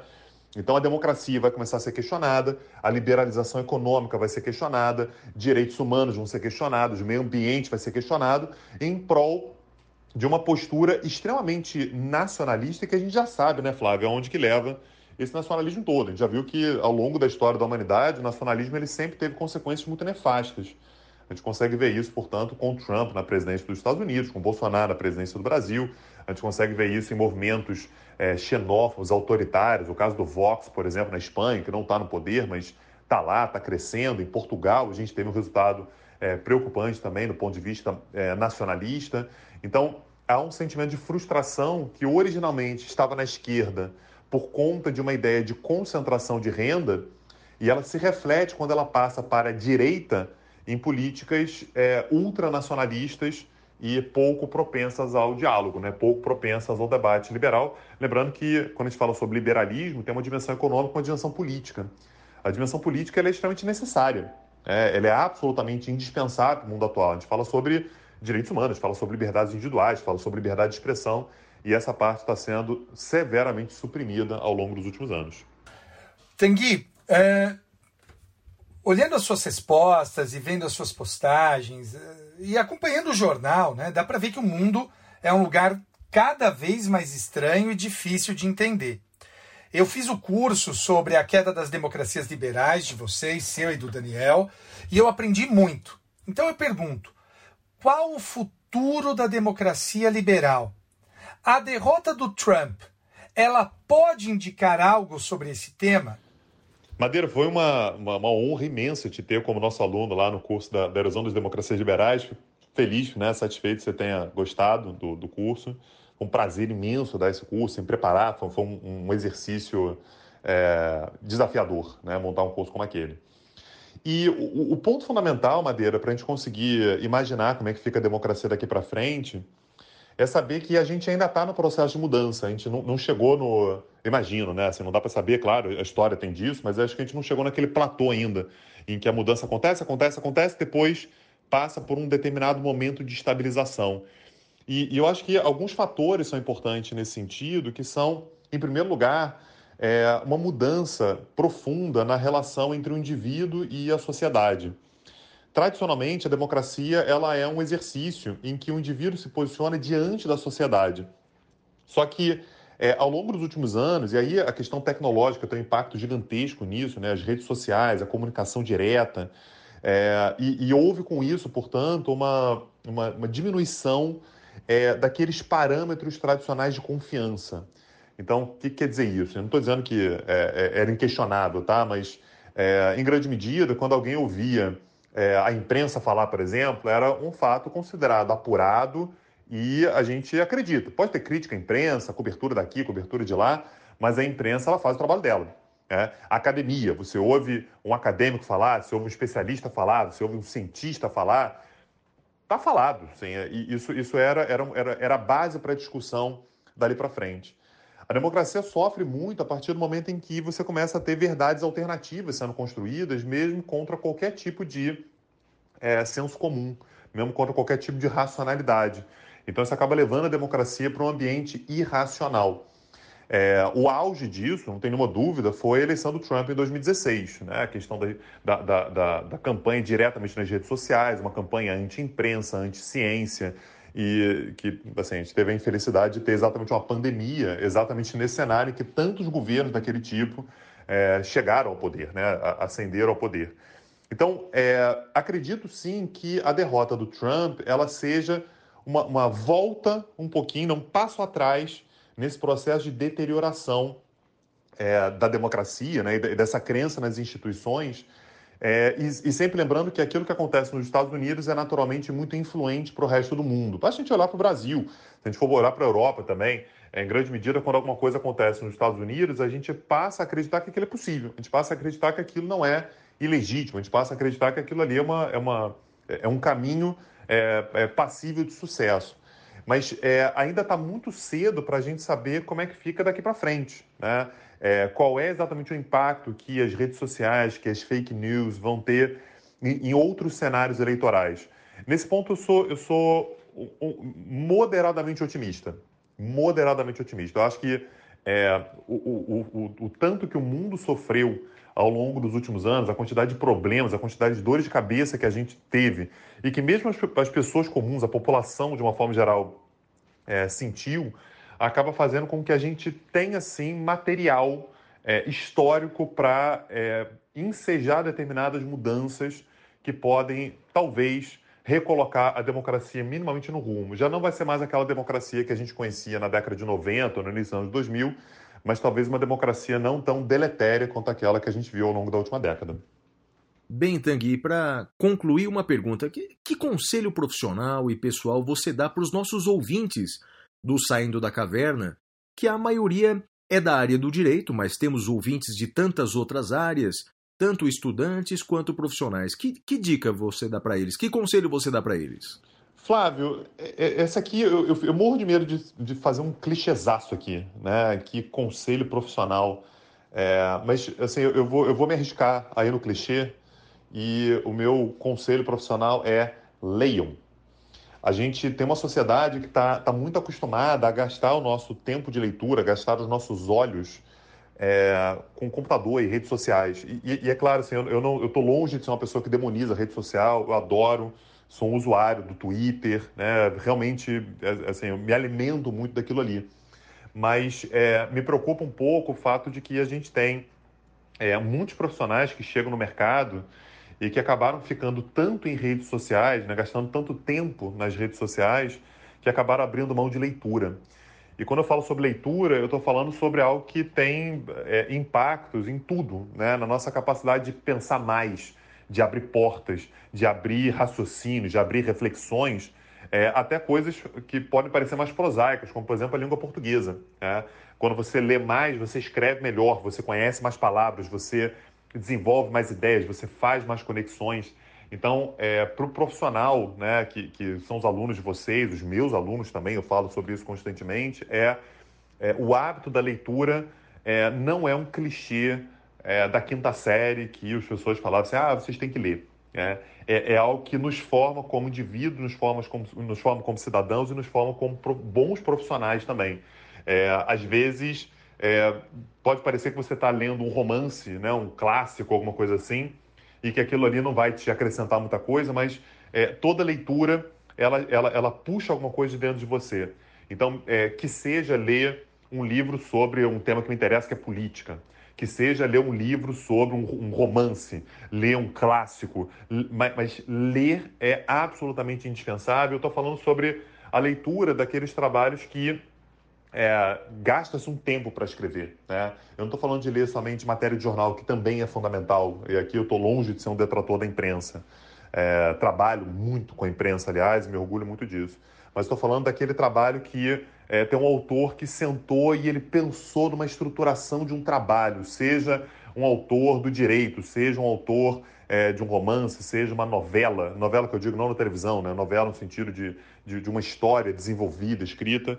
Então, É, acima de qualquer outra coisa, de novo, com perdão de parecer muito clichê aqui, é, a sua vida profissional, quem você vai ser daqui a quinze anos, a vinte anos, a trinta anos, a maneira pela qual você vai se aposentar, aonde você vai chegar na sua carreira, é, normalmente tem um impacto muito grande com é, a leitura que você fez. E aí sempre tem pessoal que fala assim: pô, mas eu não tenho o hábito da leitura.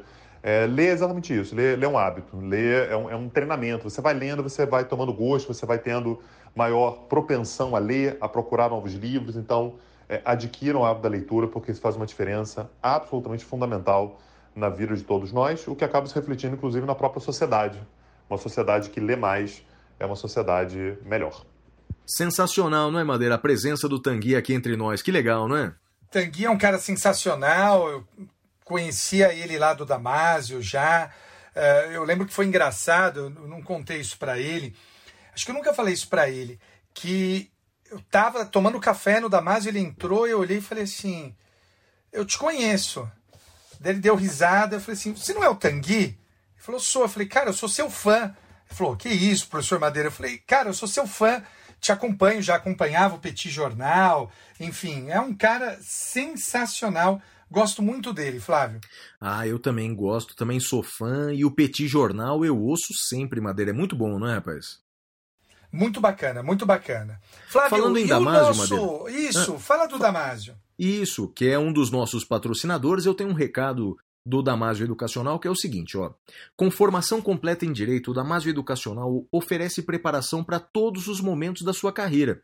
Para preparar-se para o exame da O A B, o Damásio lançou o Damásio Play, um aplicativo que vai ser o seu parceiro durante toda a preparação para a prova. Tem à disposição todos os conteúdos exigidos no edital da O A B, disponível para download na loja Google Play e App Store. Mas se você está, se, está procurando uma qualificação profissional, conheça os nossos cursos de pós-graduação do Damásio, que são voltados para atuação prática, além de contar com webinars e fóruns interativos e uma abordagem inovadora de questões atuais. E o melhor de tudo, conclusão a partir de seis meses com certificação de especialista. Acesse o w w w ponto damasio ponto com ponto b r e saiba mais. E agora, Madeira, apresenta aí o próximo bloco. E agora nós vamos ao tema cavernoso, Conversa Indiscreta. Até já. Uh. Temas cavernosos.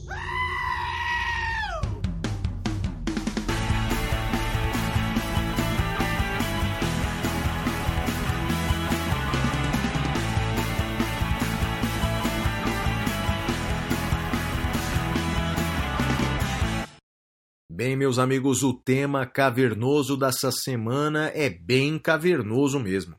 Conversa indiscreta. É, foram flagrados conversando, trocando mensagens num aplicativo um ex-juiz e procuradores da República, casos importantes de uma operação que o Brasil inteiro, sobre a qual o Brasil inteiro se debruçou. Os aspectos jurídicos envolvendo essa interceptação serão abordados agora pelo professor Guilherme Madeira. Guilherme Madeira, que é, você já conhece de longa data, um, além de ser um dos apresentadores desse programa, é seguramente um dos processualistas mais respeitados do Brasil. Madeira, a palavra agora é sua, meu amigo. Muito bem, galera. O tema de hoje, o nosso tema cavernoso, é um tema que vem sendo discutido no Brasil já há muito tempo, né? Conversa indiscreta.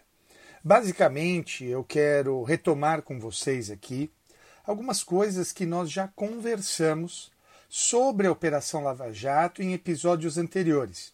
Eu acho que é importante, no atual estado das coisas, nós darmos uma parada e olharmos com calma para tudo o que foi produzido até agora. Se eu fosse usar um adjetivo, um termo, para me referir a Lava Jato, eu usaria a palavra superlativo. Tudo que envolve a Operação Lava Jato é superlativo.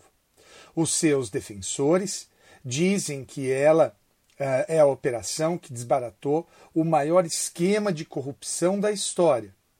Por outro lado, aqueles que acusam a Operação Lava Jato dizem que ela é a maior, a operação que causou o maior dano ao sistema judiciário da história. É o maior caso de corrupção jurídica da história. Eu tendo a rejeitar superlativos na forma como eu fui treinado para ver o direito. Acho que precisamos procurar um caminho do equilíbrio, um caminho do meio termo. E aí eu me proponho com vocês aqui a fazermos três linhas de investigação. Primeiro, o que foi decidido pelo Supremo Tribunal Federal no dia nove de fevereiro de dois mil e vinte e um. Depois, a discussão sobre a ilicitude da prova. E, por fim, o seu uso. Vamos começar com o que foi decidido no dia nove de fevereiro de dois mil e vinte e um. O Supremo Tribunal Federal, por meio da reclamação quatro três zero zero sete do Distrito Federal, se deparou com um tema muito interessante. Houve uma operação anterior chamada Operação Spoofing, Essa é a operação do hacker, a operação spoofing. Lembra do hacker que teria hackeado os celulares de altas autoridades do país? Pois bem, nessa operação spoofing constam também conversas do pessoal da Lava Jato, dos procuradores entre si e de um dos procuradores, que é o Dallagnol, uh, com o então juiz Sérgio Moro. E é disso que se trata essa reclamação. O presidente Lula disse o seguinte: esse material afeta a minha defesa, portanto, eu quero ter acesso a ele. Esse é o tema. O ministro Lewandowski, Ricardo Lewandowski, mandou dar acesso para a defesa do presidente Lula. E então os procuradores da República, Deltan Martinazzo Dallagnol, Januário Paludo, Laura Gonçalves Tesler, Orlando Martelo Júnior, Júlio Carlos Mota Noronha, Paulo Roberto Galvão de Carvalho e Ataíde Ribeiro Costa agravaram dessa decisão. E eles diziam basicamente o seguinte: olha, esse material não foi periciado, além disso, esse material é prova ilícita e, portanto, não pode ser utilizado. A primeira coisa que eu quero discutir com vocês é: poderia ter sido compartilhada esta prova com o presidente Lula? O Supremo Tribunal Federal deu uma decisão e eu confesso que eu divirjo em parte desta decisão. Num primeiro momento, o Supremo Tribunal Federal disse o seguinte: os procuradores não têm, não têm legitimidade para fazer este pedido aqui. Ele não tem, eles não têm legitimidade. É importante destacar que os procuradores estavam lá não como membros do Ministério Público, mas como pessoas individuais. Eles estavam lá individualmente. Então, essa é a primeira questão que o Supremo definiu. O Supremo disse: procuradores, vocês não têm legitimidade para questionar aqui, porque vocês estão como pessoas físicas e não é o caso, vocês não são parte no processo, vocês não são investigados no processo. Eu gostaria de dizer que eu discordo desta posição. Eu entendo, sim, que os procuradores, como pessoa física, têm direito, têm direito de reclamar, de discutir esse tema no Supremo Tribunal Federal. E por que isso? Eu peço que o nosso ouvinte se imagine numa situação dessa. Você conversa com alguém e você tem uh, essa sua conversa captada e pretendem usar essa conversa em um processo judicial. A questão é que nessa conversa você também falou de temas delicados. Vamos imaginar que você tenha dito temas, e insisto que não é o caso, eu estou usando isso só de maneira pedagógica. Mas vamos supor, meu querido ouvinte, minha querida ouvinte, que vocês tenham uh, feito conversas uh, de cunho sexual ou de cunho de segredos íntimos. Você não pode tentar impedir o uso dessa conversa no judiciário? Me parece que é cabível, sim, porque se trata da sua privacidade. Um aluno no Twitter me fez uma pergunta muito interessante. Ele disse o seguinte: professor, a que título então eles estariam no processo? Porque essa é uma questão que a gente debate muito, né? A natureza jurídica da posição ocupada pelas partes. Meus amigos, eles estão como terceiros. E essa figura do terceiro, ela não é estranha no Código. Desde que o Código é Código, ou seja, desde quarenta e um, eu tenho pelo menos uma hipótese em que o Código expressamente fala do terceiro, que são os embargos de terceiro no caso de sequestro de bens de um terceiro. Eles estão lá nos artigos cento e vinte e nove e cento e trinta do Código de Processo Penal. Então, a primeira questão que eu quero deixar claro: o Supremo reconheceu que os procuradores não tinham legitimidade. E eu discordo deste aspecto da decisão.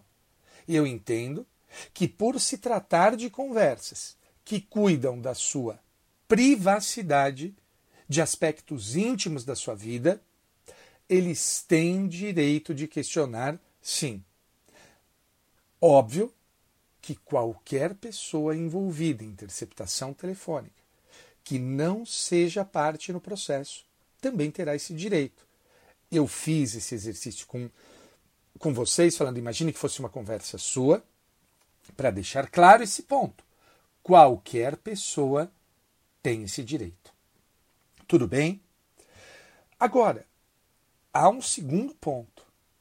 Superada essa questão preliminar, poderia, poderia haver o compartilhamento com o presidente Lula? Olha, a meu ver, quem melhor uh, cuidou do tema uh, e, e de uma maneira lapidar foi a ministra Carmen Lúcia. A ministra Carmen Lúcia, ela disse, ela fez a seguinte indagação. Espera um pouco. Os investigadores têm acesso às conversas telefônicas, às conversas uh, nos aplicativos. Uh, o juiz tem acesso. O promotor tem acesso. E a única pessoa que não vai ter acesso é a defesa? Não me parece correto, disse a ministra Carmen Lúcia. E eu concordo com a ministra. Acho que a ministra está correta. Eles fazem, inclusive, referências à súmula vinculante quatorze. Então, me parece que nesse ponto o Supremo acertou. Então, do que nós conversamos até agora, eu, Madeira, discordo, discordo da ilegitimidade dos procuradores. Eu entendo que eles poderiam, sim, reclamar sobre essas conversas lá no Supremo, poderiam recorrer. De outro lado, quanto ao mérito, eu entendo que o Supremo acertou. E eu entendo que o Supremo acertou justamente porque isso se liga diretamente ao direito de defesa. Esse é um primeiro ponto. Mas, professor, não é provilícita? Também me foi perguntado isso. Professor, isso não é provilícita? Não deveria ser impedido o uso da prova ilícita? Eu quero destacar dois ou três pontos aqui que me parecem importantes sobre isso. O primeiro ponto é o seguinte: chamar de prova ilícita não é o momento adequado. O Supremo disse o seguinte: pode ser que a prova seja ilícita, pode ser que a prova não seja ilícita. Nós não estamos discutindo isso aqui. O momento agora de discussão é outro. É se terá ou não acesso. Lembrem-se do que disse a ministra Carmen Lúcia. Todos tiveram acesso. Se todos tiveram acesso, a defesa também deve ter acesso. Então, a questão da ilicitude é para ser discutida em outro momento. Mas eu quero usar esse episódio para gerar algumas reflexões sobre ilicitude. Eu fui correr antes da gravação desse bloco e no meio da corrida me veio um insight. E eu acho que nós estamos queimando etapas na discussão sobre a ilicitude.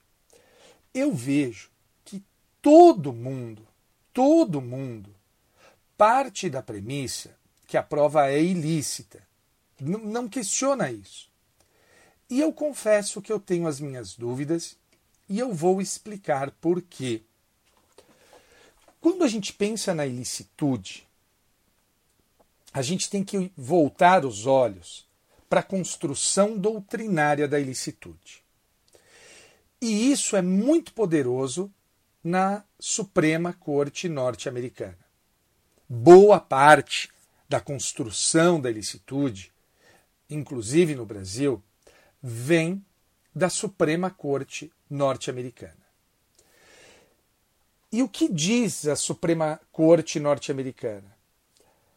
A ilicitude, a construção da ilicitude, ela é uma forma de limitar a atividade do Estado e, notadamente, a atividade policial.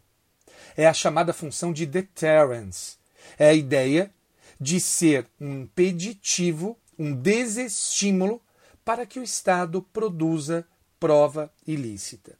Tanto que, na origem, a prova ilícita é uma reação à frase latina male captum bene retentum. O que é o male captum bene retentum? Mal colhida, bem conservada. O que significa isso? O male captum bene retentum era aquela ideia de que você usava a prova ilícita por ela ser expressão da verdade, mas você punia quem tinha usado a prova ilícita, quem tinha produzido a prova ilícita. A história mostrou que isso não dava certo e por isso se criou a prova ilícita. Mas ela é voltada para o Estado. E aí veio o meu primeiro insight. Essa prova foi obtida por um hacker. Esse hacker não estava agindo, não estava agindo em nome do Estado. Ele não foi estimulado pelo Estado. Segundo uh, o que se leu, esse hacker estava puto com o promotor da cidade e invadiu o celular do promotor da cidade. E aí ele viu que era fácil e foi indo de contato em contato do promotor até chegar uh, na, na Lava Jato. Então vejam, não é uma ação feita pelo Estado, não é uma ação feita pela polícia. Então eu pergunto a vocês, dá para falar em ilicitude quando se tem uma prova produzida por um particular? Acho que essa é uma primeira questão que merece reflexão. Eu vou ser honesto com vocês. Eu não tenho opinião formada quanto a isso. De um lado, me parece clara a ideia de que a prova ilícita é voltada para o Estado e não para o particular. Os norte-americanos não trabalham, em geral, com a eficácia horizontal dos direitos fundamentais. E, portanto, uh, para eles é muito tranquilo não lidar com isso. Por outro lado, por outro lado, como nós aqui trabalhamos com a eficácia horizontal dos direitos fundamentais, ou seja, a relação, os direitos fundamentais permeando a relação entre os particulares, me parece que haveria aí um bom motivo para se reconhecer a ilicitude da prova. Então, o que que nós temos? De um lado, uma discussão se isso é ou não prova ilícita. Há ainda dois outros aspectos que eu gostaria de discutir com os senhores. O penúltimo aspecto se refere à integridade desta prova, também chamada de cadeia de custódia disso. A questão consiste em saber se essas conversas são reais ou se elas teriam sido editadas pelo hacker ou por alguma outra pessoa. Ah, professor, mas já saiu uh, uma, um laudo dizendo que esta prova uh, está íntegra. Olha, o que saiu, o que tem no processo, é simplesmente um termo dizendo que aquelas conversas foram extraídas do celular do hacker. Ponto. Ponto. Não se sabe se o hacker manipulou ou não aquelas conversas. É óbvio que É muito estranho imaginar que o hacker poderia ter feito aquilo. No entanto, quando se trata de prova pericial, o princípio é o princípio da desconfiança.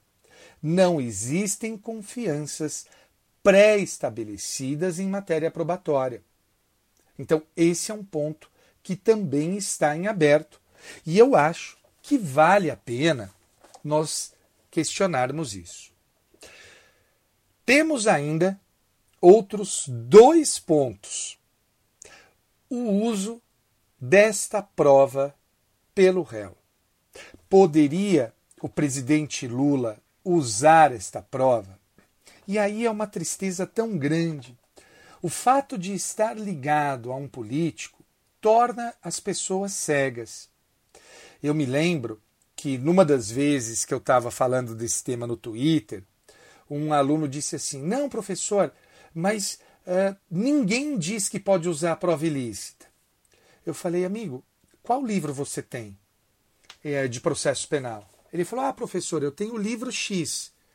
Eu peguei o livro que eu tenho aqui, eu falei, então, por favor, olhe nesse livro, nos itens tais, tais e tais. Você vai ver que não é verdade o que você está falando. Todos os autores brasileiros admitem, em maior ou menor grau, o uso da prova ilícita. Todos, todos. Eu não conheço um autor, é, claro que eu estou sendo hiperbólico, mas eu não conheço, dos autores todos que eu li, e li todos os clássicos, eles admitem sim o uso da prova ilícita em maior ou menor grau. Daí, ah, nossa, professora, é verdade, eu não tinha visto. Eu falei, então esqueça o seu ódio, o seu amor ao político ou, ou à operação e vamos tentar analisar de uma maneira serena. E a maneira serena é, esta prova, admitindo que ela seja ilícita e admitindo que ela seja íntegra, que ela não tenha sido manipulada, esta prova poderia ser usada pelo presidente Lula?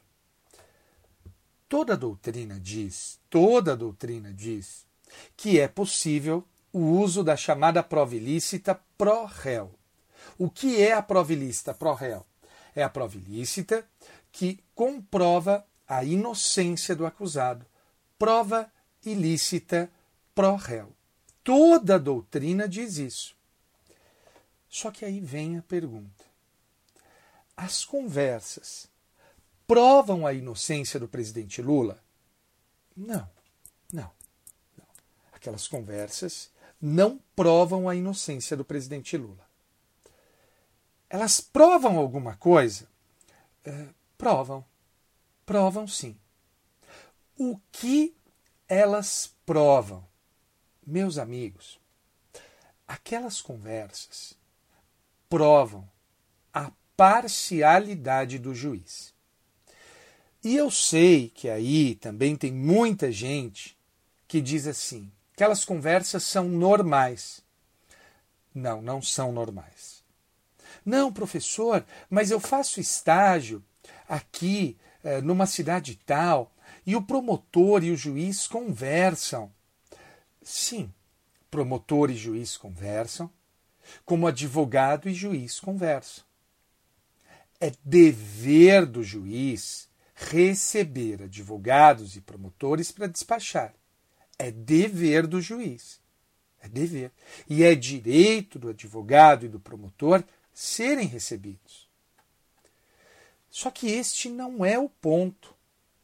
O ponto é que aquelas conversas foram muito além da linha. Muito além. Muito além.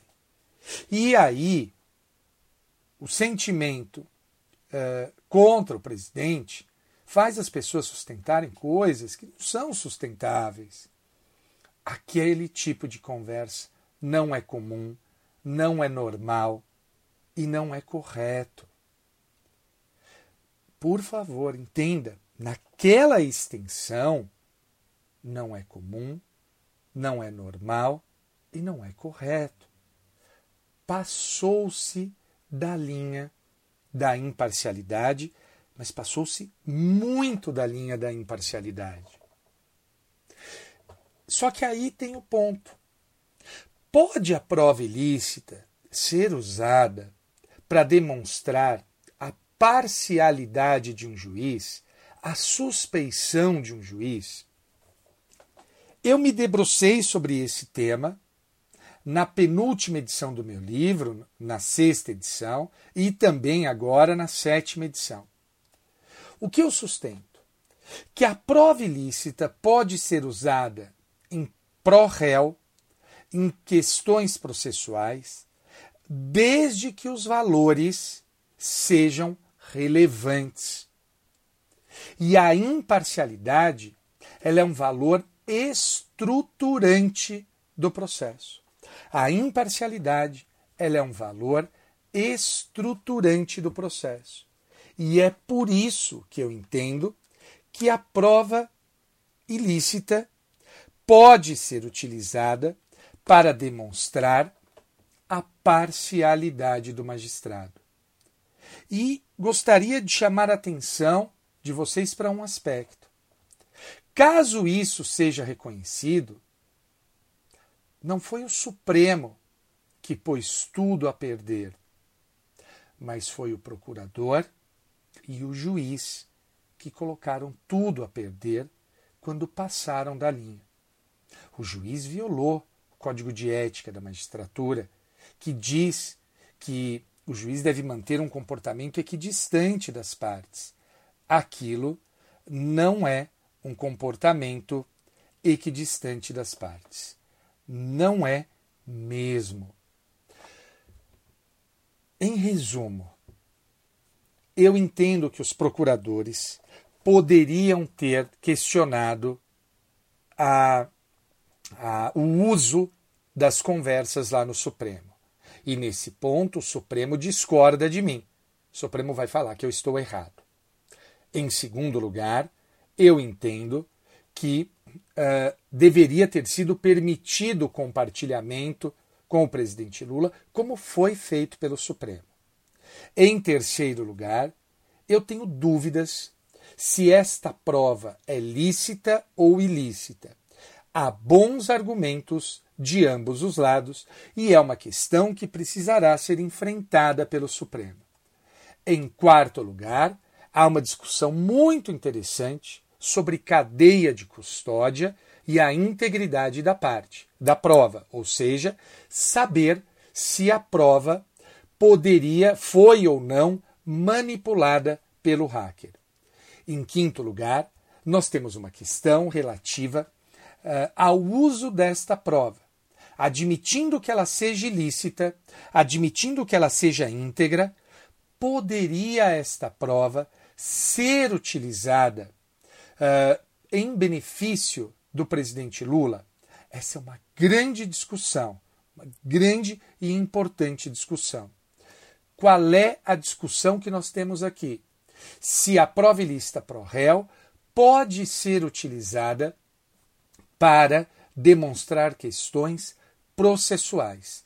Não há precedentes na jurisprudência sobre isso e a doutrina pouco fala. Eu fui um dos primeiros, se não o primeiro, a falar disso no meu curso de processo penal. E para acabar, eu sei que tem uma questão que surgirá, uma questão uh, do português. Uh, as pessoas são tratadas, quando não ocupam mais cargos, elas são tratadas pelo cargo mais alto que ocuparam. No caso do presidente Lula, como ele não ocupa mais nenhum cargo, é presidente Lula.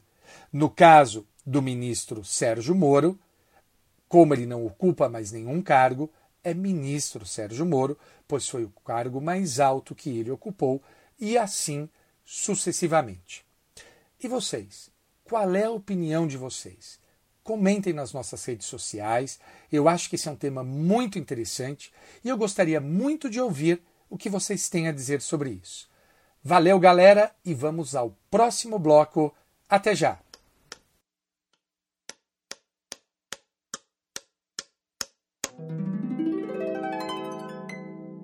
Pintura rupestre. Uau!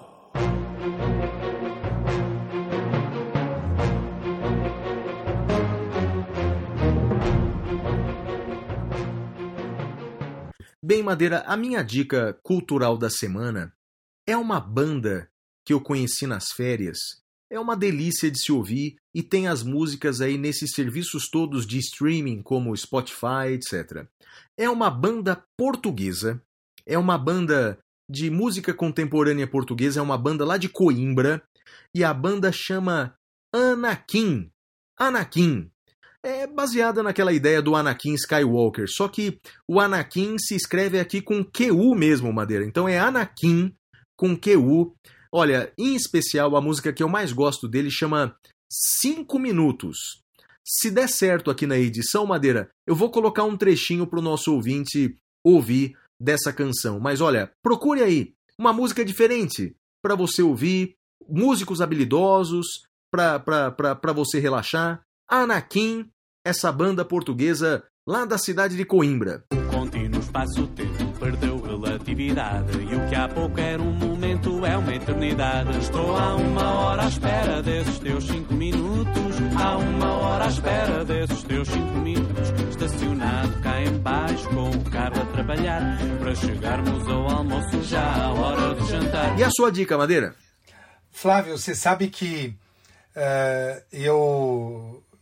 Eu não sou, não sou tão... Quer dizer, eu sou eclético, mas eu sempre ouço muito as mesmas coisas. E assistindo o Big Brother, Flávio, e eu assisto o Big Brother um pouco, eu vi uma música, eu relembrei de uma música. E, Flávio, eu estou ouvindo essa música sem parar. E eu tenho certeza que você, como bom cantor de pagode, deve conhecê-la. É uma música do grupo Revelação, Coração Radiante. Conhece, Flávio? Madeira, graças a Deus, não. Conhece sim. É aquela música que fala: eu te quero só pra mim, como as ondas são do mar, não dá pra viver assim, querer sem poder te tocar. Não? Já, já tive o desprazer de ouvir, sim, Madeira. Cara, você já deve ter cantado isso, muito. Em, em década de noventa, pagodinho, pô, cervejinha... Uma, uma, o que, que a gente tomava? Era uma Antártica que era boa, né?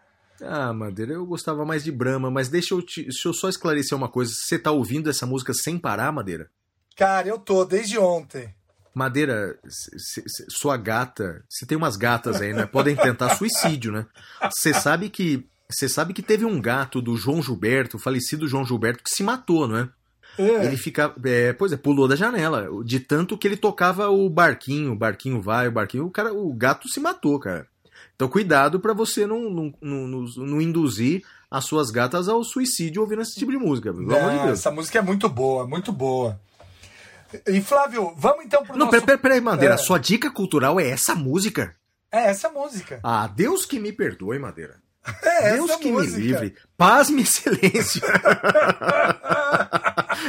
Deus me livre. Chama o próximo bloco. Deus que me perdoe. É, coração, agora quem está pasmo sou eu. Coração ah. Radiante, grupo Revelação. Revelação, oh, é grande Flávio, revelação. Eu ah. tenho uma playlist de corrida. Quem quiser seguir lá no Spotify, o nome é Corrida dois mil e vinte e um ponto um. Corrida dois mil e vinte e um ponto um, tá lá no Spotify e essa música tá adicionada, Flávio. Que bom, hein, Madeira? Poxa, oh, me convida. Ah, beleza? É, compartilha comigo. Ah. Vai, Paz, vai, vai, vai, próximo bloco. Nada mais próximo agora, nada mais próprio, apropriado do que o próximo bloco. Qual é, Madeira? E o próximo bloco é o Paz, minha excelência. Até já.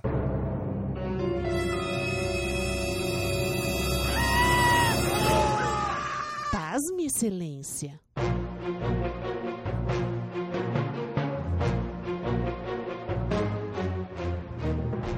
Bem, Madeira, o Pasme, excelência poderia ser a sua dica cultural, mas vai ser outra.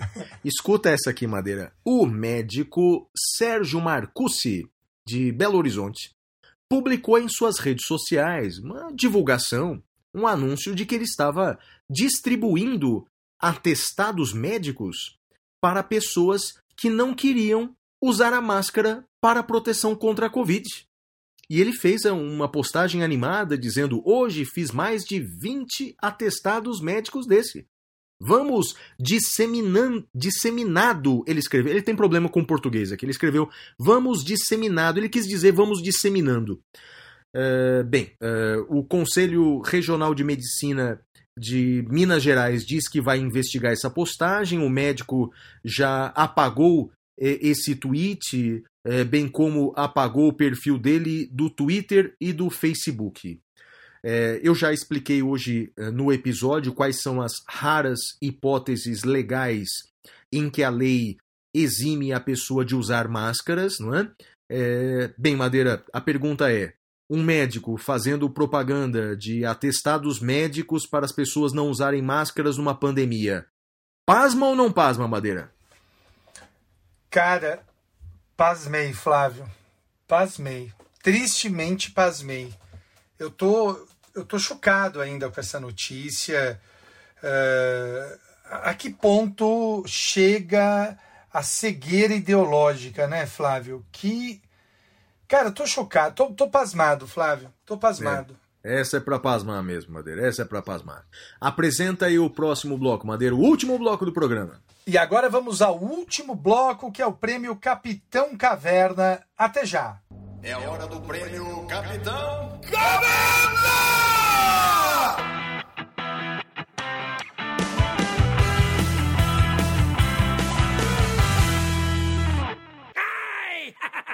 Então, Madeira, o meu destaque negativo da semana vai ser para as autoridades e até mesmo médicos que, aproveitando uma pequena, não é nem brecha, aproveitando uma exceção legal para pessoas com deficiência, para pessoas com autismo, aproveitam isso para uh, utilizar de atestados médicos para não usar máscaras em tempos de pandemia. Uh, nós sabemos que, número um, usar máscaras é algo bastante desconfortável.